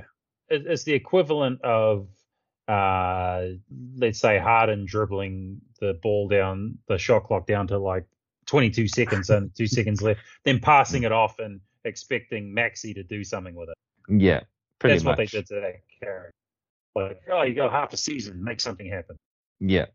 There was like it just didn't you know, they earned you know, they didn't earn anything they got, but there was like the only thing they had any sort of strife with or like any comeuppance was Ben's death. Like everything else was just solved relatively quickly. You know? It was quite Yeah. Yeah. yeah. But even then, I don't even know if they faced any repercussions for that either. Like the FBI Yeah. was onto them, and then it was just like, ah, nah, never mind. Yeah. yeah. I mean, even at the end, right at the very last, like, oh, Yeah, snap, he's dead now. Oh, sweet. Yeah. yeah. So it's yeah, so so much unfulfilled potential in this show.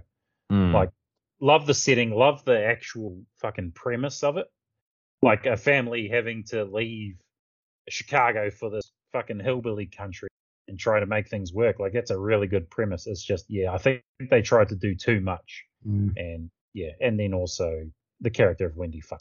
Yeah, Mm. I think that that's the stretching reality. Like all these deaths around these certain people, there's going to be like I think they sort of try to get there with the lady uh, sheriff at the end. Like she's starting to dig into things. But then, even then, didn't she leave as well? Didn't she like, I'm going back to the city? Yeah, yeah. Like there was another sort of storyline that just disappeared all of a sudden. Yeah, that was one of the ones I was trying to remember before. She Yeah. did. She just, she just like she was onto them, and then she just fucked off for no reason whatsoever. And then they brought in the previous guy who was like the assistant. Mm. And just yeah, fucking too too many abandoned things. Yeah. Um. Okay. Where does this series rank for you? You're Like, obviously, I don't think there's going to be any of our top series and that top group or even second tier of series. Where where does this sort of series fit in for you guys, Twain? Like, what is it? Could you compare it to another series that you or one that you think, oh no, it's better than this, but not as good as this one? Not really, because like, like I haven't. I've read a lot of comments where people were saying it was like a really badly done, rushed version of Breaking Bad, and I haven't gone too in depth into that, so I can't comment either way if it if that it's that or not or whatever the case may be. But I think it's just ultimately like for me, it's just a fun, you know, unrealistic you know show like it's not i don't have it ranked too high up on my greatest shows of all time or anything but i did enjoy it for what it was like it was you know Yeah. it was drugs it was money it was you know greed political fucking greed it was people constantly in strife like it was just a fun show like there was it was nothing too like it's not going to win too many fucking you know screen actor guilds awards or anything like that but i enjoyed it for what it was so that's sort of where i sort of had it for myself A good a good watch, like something Yeah. that's worth watching. Yeah, yeah. Something you can just chuck on and you know, you'll get plenty of enjoyment out of it. Aiden, for you, is do you have like a feeling of a of where it ranks? Sort of. Yeah, it's it's not something I'm ever gonna watch again. Like it's not like The Sopranos or The Wire or Breaking Yeah. Bad where I'm where I'm gonna watch it again. Um, I I a hundred percent stand by my opinion that the ending of that show is worse than the ending of Game of Thrones. Um, when it's good, it I wouldn't put it in the top tier, but when it's good, it, it's very enjoyable. Like I'd I'd compare it when it's good to like maybe a Sons of Anarchy in terms of quality Mm. Um, you know, good, enjoyable, worth a watch, but Yeah. not groundbreaking. Mm. Um, but yeah, when it was bad, it, uh, like, uh, fuck, you saw me before. I got legitimately angry just talking Mm. about it. Sometimes it's good though. Sometimes it's good. I mean, it, good. it means I care. It's I'm not indifferent, but that's because when it is good, it is really good.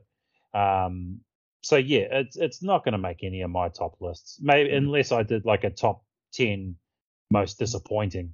Or top ten Netflix show thing. Yeah, yeah. Netflix Yeah. shows I think it would qualify because there's not a lot of great ones on. So yeah, but it's I think Sons of Anarchy is a good comparison. They're, they're quite different, but I think in Yeah. terms of like a sort of ranking, like I don't think I'll ever watch Sons of Anarchy again. But it was good. It was enjoyable, and Mm. maybe there was the difference between the two. Ozark was rushed, whereas Sons of Anarchy was stretched. Yeah. Um, Mm. and a lot of things could have been done a bit quicker. And Sons of I'd Anarchy actually just say- wandered off a bit, whereas Yeah. yeah, I think- Ozark- Sons Yeah. Sons of Anarchy. The final season was rushed, and I think that's what hurt it. mm. but Um, it's sort of they were wandering around, and all of a sudden, oh shit, let's get this. Yeah, yeah. So uh, yeah, the I I mean uh, going off on a little tangent here, but people criticize the ending of of Sons of Anarchy, not realizing it's actually taken from Shakespeare. So the ending was always going to happen. Mm. Uh, Yeah, I, I didn't mind mind. Yeah, I, I think the ending's fine, but the final season was rushed for sure, and in that sense, um, it, it compares to Ozark, and in terms of the highs being really good, it, it compares to Ozark. I, I did enjoy Sons more, but I think I think that's probably an apt comparison. Um, I, I don't I hesitate to even compare it to Game of Thrones because the first four seasons of Game of Thrones is top tier. Groundbreaking. Yeah. Yeah. It's Yeah. top tier. Um, and then they just fuck it up in, in the last couple of seasons. Whereas Ozark never reached that high in the first. No. But, Well, yeah, l- like I think we me and you mentioned it earlier, Aiden. Like we just happened to stumble on it over the pandemic. It wasn't something Mm. that we sort of like searched for or looked out No. for, sort of thing. So it was that's where yeah, I think that's where a lot of people, you know, sort of had that. That's a lot of people had it too. Is like they just you know flicked it on randomly on a Friday night or whatever, and oh, and then See, that when it- first episode got them hooked. when it first come out, I think I was actually listening to like an NBA podcast, and like one of the people on there were like, "Oh man, I was watching this series Ozark," and they're like Mm. raving on about it. Must have been like the first couple of episodes. And I was like, "Oh, okay, Mm. check it out."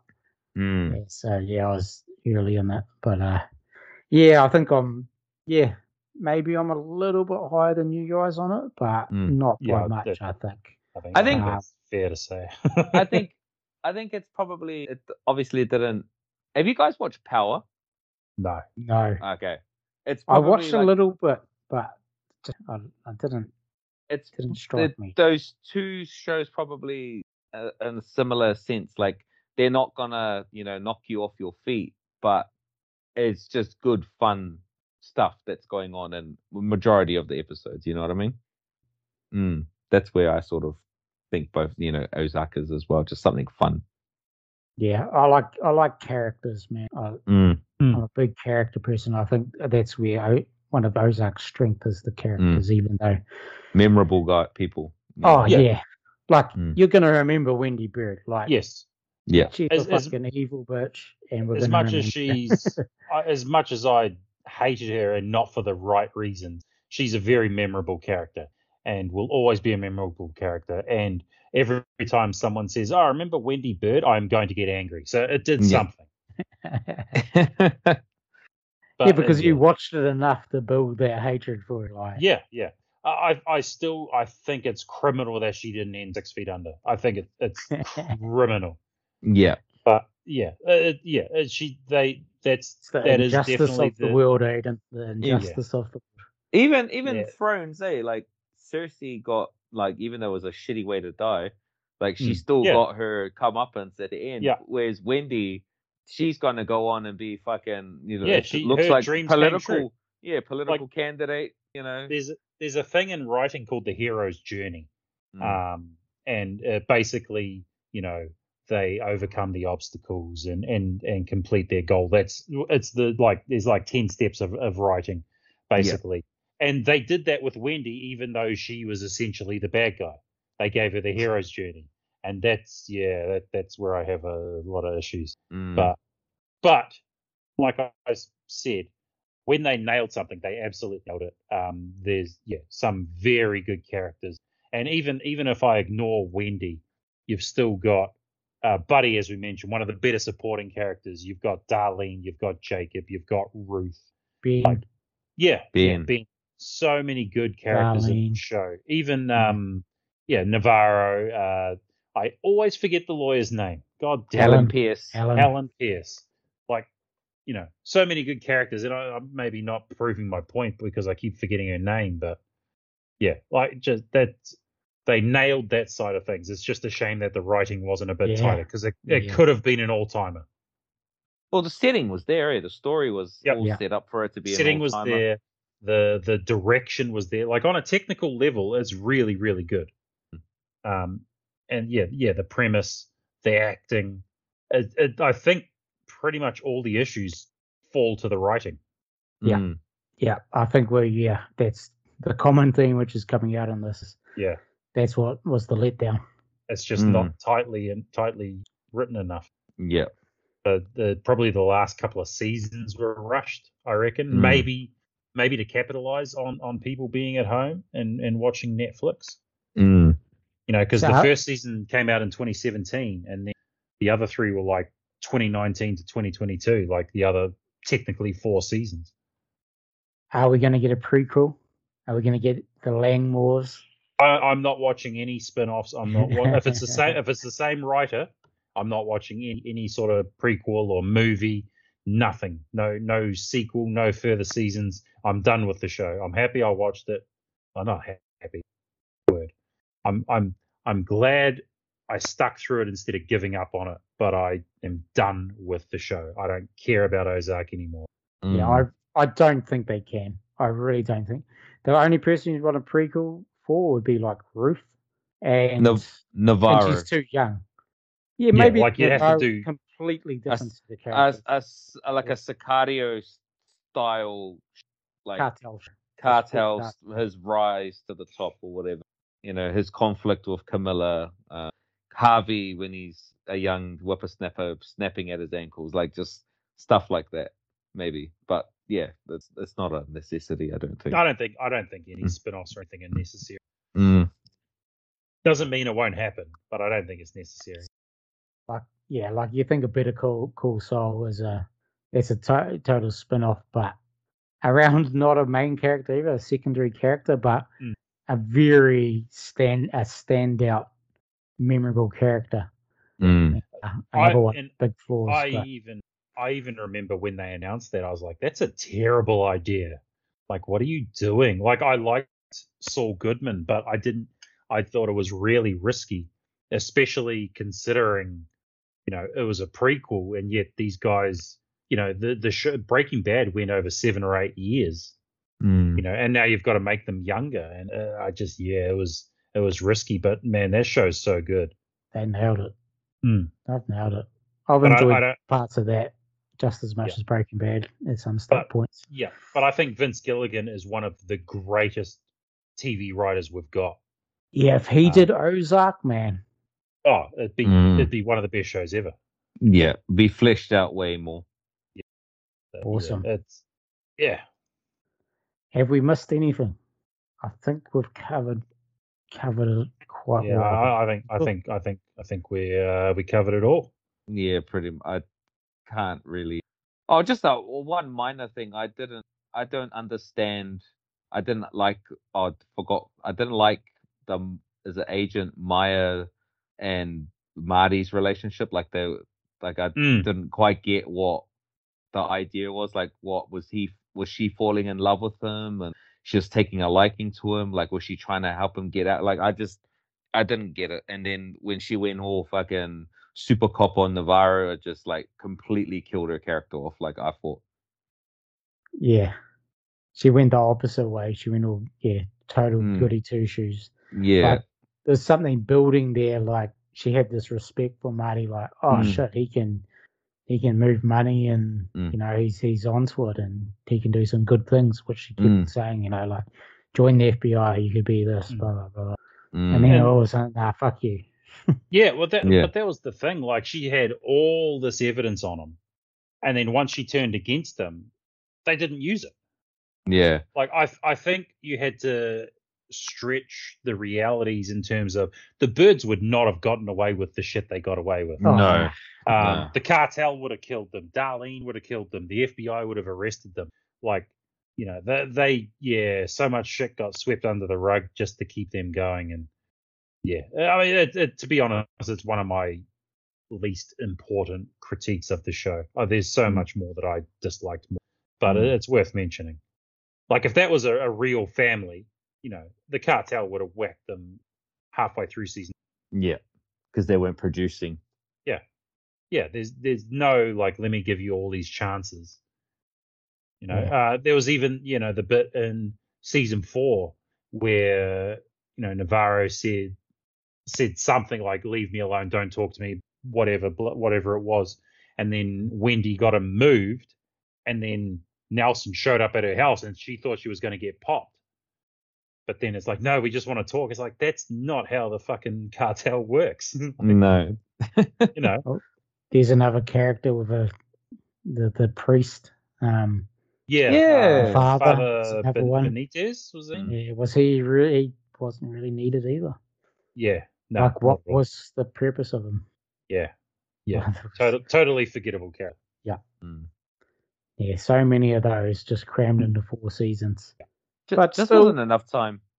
Yeah, it's worth a watch if you haven't watched it. Well, I don't think you probably need to now. We've, we've gone deep dive on a lot of it. Yeah. Um, saved you some fucking hard. if you if you have listened to it through and you haven't watched, give it a watch. Watch it. Let us know what you think of it. Um, yeah, I think it's definitely worth a watch. But yeah, I don't know if you'll want rewatch it. Then. Mm. Yeah. Um. Yeah. Ranking for me. Yeah. I'd probably go back Sons of Anarchy sort of level for me. I don't know where it would be on my tiers. Three or four down. I don't, I don't know. The top is very good.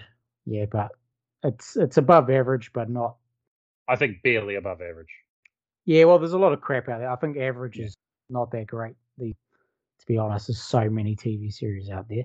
Yeah. Mm. So, That, um, and that's that's a an issue. I mean, that's a whole nother pod, but that's an issue with streaming services.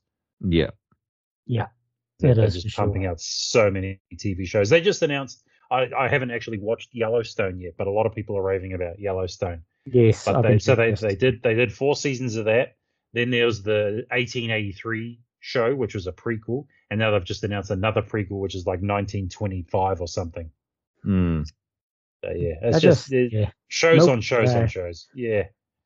But if it if it's well written, then then sweet. Like I haven't heard anything about 83 yet, if it if it's good or not.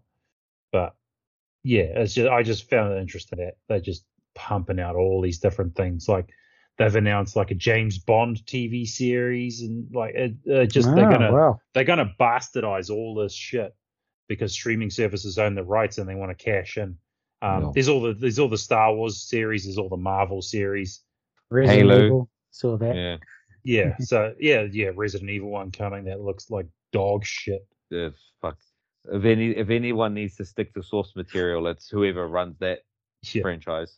Fuck me. Um, Halo Halo's not too bad, um, but it's, it just got some inconsistencies because of obviously they're trying to you know make Master Chief a bit more human, marketable. but yeah, yeah, marketable. So yeah, it's it's all right, but it's got it's got some weird shit in it too. Yep, plenty of TV series out there. Mm. So that about wraps it up for the podcast. Uh, thanks, Twain. Thanks, Aidan, coming on. Now, while the week has gone on, Kendrick Lamar's dropped an album. So keep an, an eye or ear out for us on that one. I think we'll be doing a Kendrick Lamar ranking. Also, yeah, talking about this new album. Definitely been some mixed reviews. Very interesting album for sure, but I'll save my thoughts. Uh, Mm. NBA playoffs continue down to conference finals. I think we'll be doing a mailbag with JT and Mike next week. Uh, might be a bit of wrestling from you boys too, uh, Mm. near future. full So- full goes to plan. Yeah, Yeah, lots going on in the squared circle these days. And that, yeah, another thing just keeps pumping out content, doesn't it? So Yeah. yeah, plenty to talk about as normal. So cheers, boys, for coming on.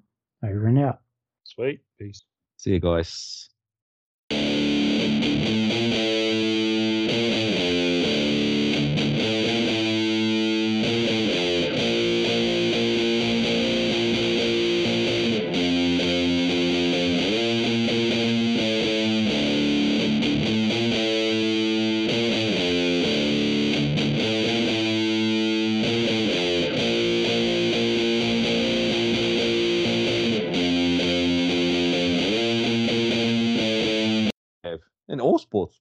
Specifically the NBA. It always seems like the team that's got good chemistry always either makes the finals or the conference finals.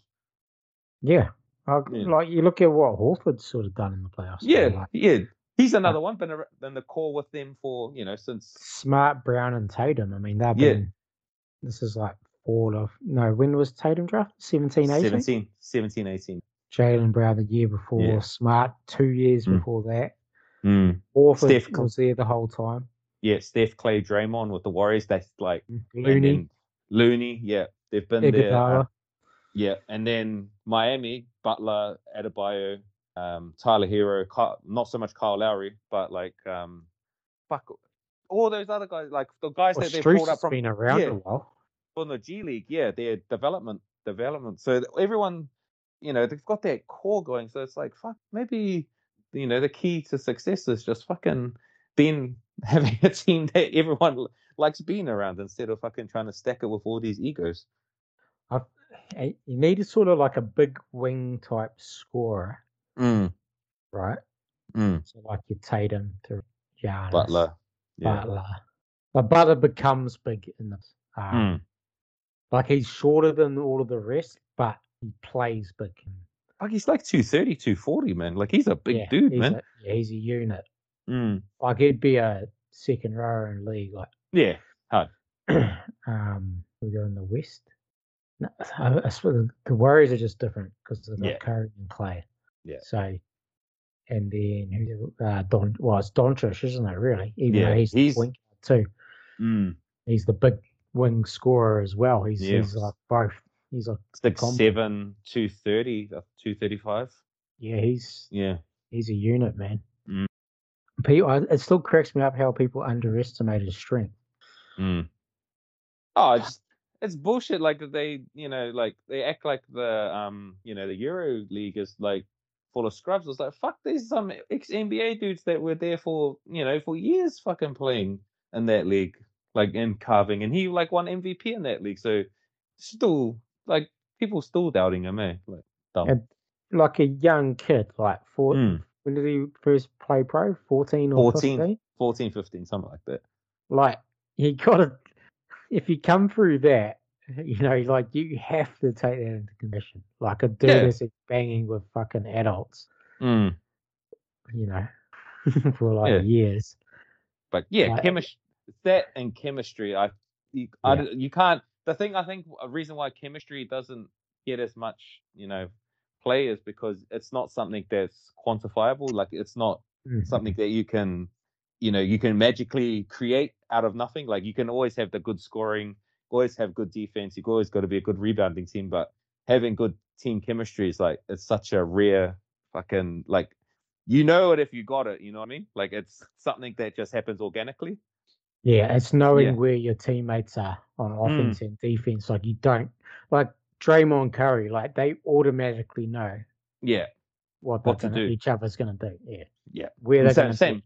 Mm, same with Tatum and Brown. You know, like they Yeah. sort of understand what they're doing. Yeah, and that's Horford's good.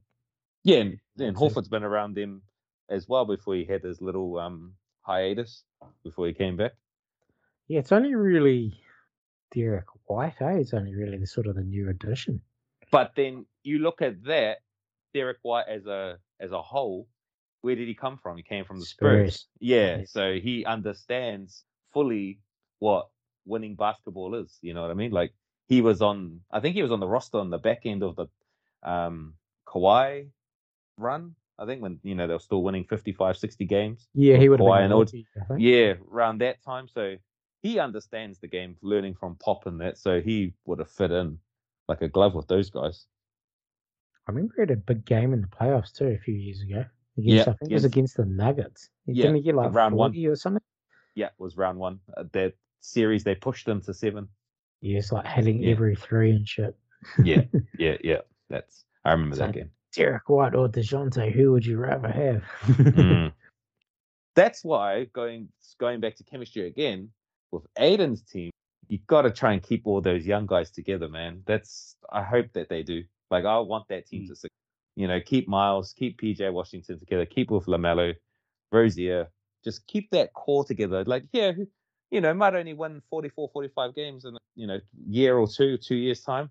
But who knows? Maybe in like year three, they fucking explode for 55, 60 ones like what Memphis did. You Mm. know, you just got to keep the core together. Got to find your core. Got to keep them together, and have the right person guiding them. You were like that for like LaMelo, Rozier, Bridges, Washington. You know, like you Mm. just add in another good wing, or say you get Miles Turner or Gobert, and you fucking you're away once that happens. Yeah. Like a big defensive dude, and then Mm. and then maybe another scorer or something. I don't know. Or And just then a a good shot maker. Mm. And then a competent, you know, coach that running the controls like how Taylor Jenkins does with, um, with those guys. Yeah. I mean, even if you just get a big and like stick with Hayward, because I think Hayward really helped. Is Rashawn free agent or No, he signed last year, four Don't years. like- Yeah, oh, fuck. so, mm. fuck. Yeah, see, that's you have to try and grab someone in a trade. Eh? That's the only way. And at the moment, Hayward's probably the the asset that they can afford to move. Mm. Mm. How about Ayton for you guys? Fuck, I- do you reckon? Hmm, okay. I don't I- think the don't only way we can get him. Pistons- The only way we can get him is if we let Miles go. And I'm not willing to do that. Nah, I'd keep Miles. Yeah, same. I- I'm I'm on the lower side of Ayton compared. but Well, he's 'cause he's been still- talked about. He's got he he was um then early in the year they didn't extend him, eh? So he's Mm. still we're playing on a rookie deal. Yeah, yeah, because Mm. he's uh, unrestricted free agent, isn't he? No, he's Yeah. restricted. Restricted. So oh, they he is the- restricted. yeah. Yeah. So so if someone comes over the top rope and offers them something, they can match Yeah. it. That's Yeah. why someone's going to offer him the max because that's the only have a chance of prying him away. Mm. It's what Okay. um fucking what's it Blazers tried to do with Roy Hibbert, eh? A couple years back. Oh yeah, I forgot about Yeah. that. Yeah. I have it. I was think it was after that, you know, that conference finals when he looked like fucking prime Ewing. 2013. And then Dominating. fell off so hard. so the death of the traditional big man after that. Yeah, yeah. Fuck, I just remember he gave Miami the business that series. It's like fucking 21 and 10 and three blocks. I was like, oh, this guy fucking acting like he's Patrick Ewing all of a sudden. Yeah, man. I yeah, I remember teams couldn't score on him in the paint. He was Nah, nah. a beast. Yeah. Pa- the Pacers had like, for a couple of years, I think they were like the best defense, and I was like not even close. Um, David West, Yeah.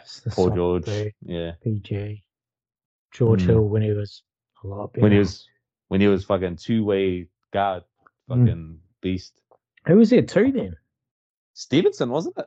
Oh yeah, would have been young Yeah. Stephenson. Oh Yeah, yeah. Or did he? Yeah. PG. Yeah, he was. He, he would have been the. He would have been the two.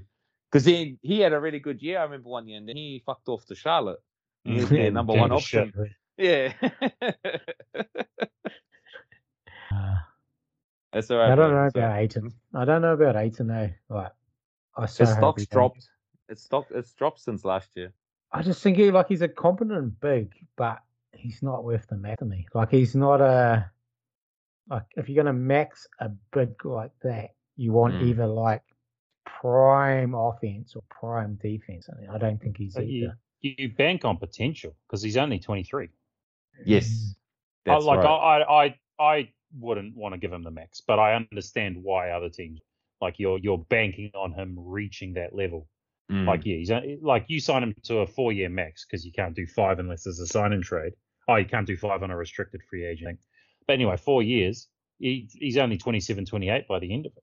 yeah, still in his prime or You reaching know, his it, prime. it, it makes it tradable if it doesn't work out because another team might go, oh, well, we can fix it. And then if it does work out, you have the the advantage to give him the five year max at the at the end of it, and he'll still only be 27, 28. Mm. Mm. That's a good. That's a good point. But what I'll come back to is like, is he a byproduct of Chris Paul? Like, look at DeAndre. Yeah, DeAndre That- had that's the question. Yeah. So that's what you you know, if you're a team, say like Detroit or Orlando or whoever, and you're weighing Mm. up their option, you're like, fuck, is he gonna be able to play like this with Killian Hayes or with fucking um Ish Smith or whoever Yeah, who's gonna it- be the it's point guard? definitely a question Yeah. mark, man. It definitely is. Because once you But I, that, I understand yeah, why why a team would do it, uh, especially like a young rebuilding team. Like if it does work out, you know, it it just puts you forward so quickly. yes, I think especially for that position, yeah, Yeah. but if it yeah, if it fails, it can Like, set you back you big have- time. It can, Mm. man, because like if it fails early in the contract, like you know, you're not going to get anything back. But to me, Yeah, I'd rather like as a, I'm just thinking like as a Pistons perspective, like you got Isaiah on a cheap rookie deal. You got like a, you can like with Bagley, like Bagley's Yeah. still got potential. Like you've seen it there. Like it's such a lower risk in terms of money. Whereas I think Ayton's better than Bagley. Oh, Ayton is better than Bagley, but I'm just thinking like there's just way more flexibility. Like if Bagley doesn't work out, it doesn't really matter. Whereas if Ayton doesn't, Mm. it can nearly sink I you. still think you can trade him. I, I think he's tradable because he's only, he's so young. It's not like you're you're giving Gobert a max contract now.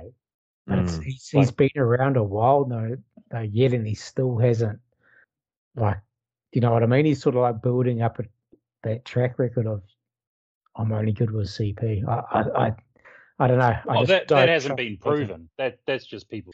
Mm. Yeah, it's been four. He's been in the league four years now, though. It's like yeah, two two years without CP, two years with CP. We've seen both sides he of it. So horrifically I mean, bad. Yeah. Like He- defense was terrible. Yeah, the defense was bad, but he averaged a double double his rookie season as a 20 year old. Like I don't, you know, it's yeah. I don't know. I'm just, I'm just, Yeah, yeah it's it's a tough down, I'm ask. eh, just 'cause- down on Ayton. Yeah.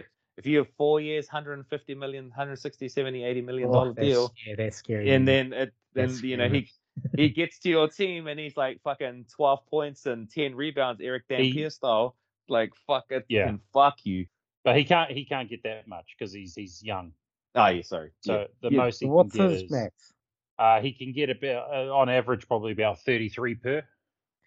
about Yeah. 120 ish, 130 ish. Yeah, yeah, about Yeah. 120 over four or Mm. Yeah, I- 125 over four. For that money for a big, I, I want some proven track record. I know the potential's there. Like I still like his game. I do. Mm. Like his shot is still fucking nice. I'm I'm not disagreeing with you. I'm just saying I I get the appeal.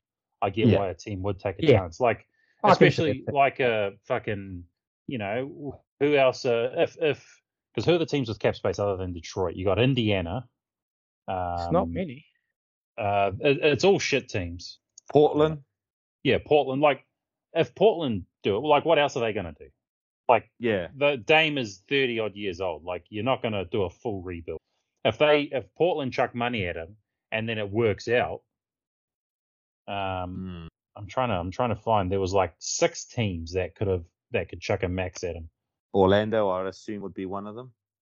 You would think. Um, Oh, they'll be getting a big in the draft now. Getting the number one yeah, pick. yeah, yeah, yeah. yeah. So. Well, Oh, hasn't here we stopped them stocking centers before. Spurs. uh, the Spurs, they don't need. They got they got Poeltl. Um, Pistons, Spurs, Knicks, Thunder, Rockets, Grizzlies. No, The that's not right. Grizzlies It's Portland as well. Yeah, Portland. Hmm. If- The the Grizz are an interesting one, eh? Because like, Oh no, here it is. Sorry, Magic, Pistons, Pacers, Spurs, Blazers, Thunder. so that's a Those are the five. teams that have cap. That will have Mm. cap. and four of them are dog shit. Yeah.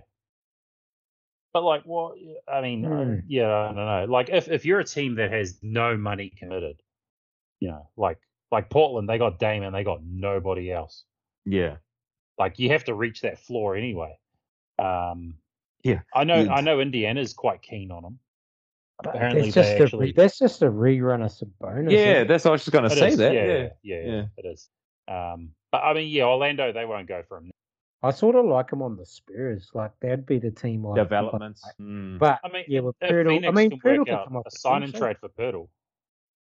yeah, Yeah, maybe. They- yeah, that that makes. and they can replace like maybe not all of it, but maybe seventy five percent of. I mean, I think I think Poeltl's good for twelve and ten.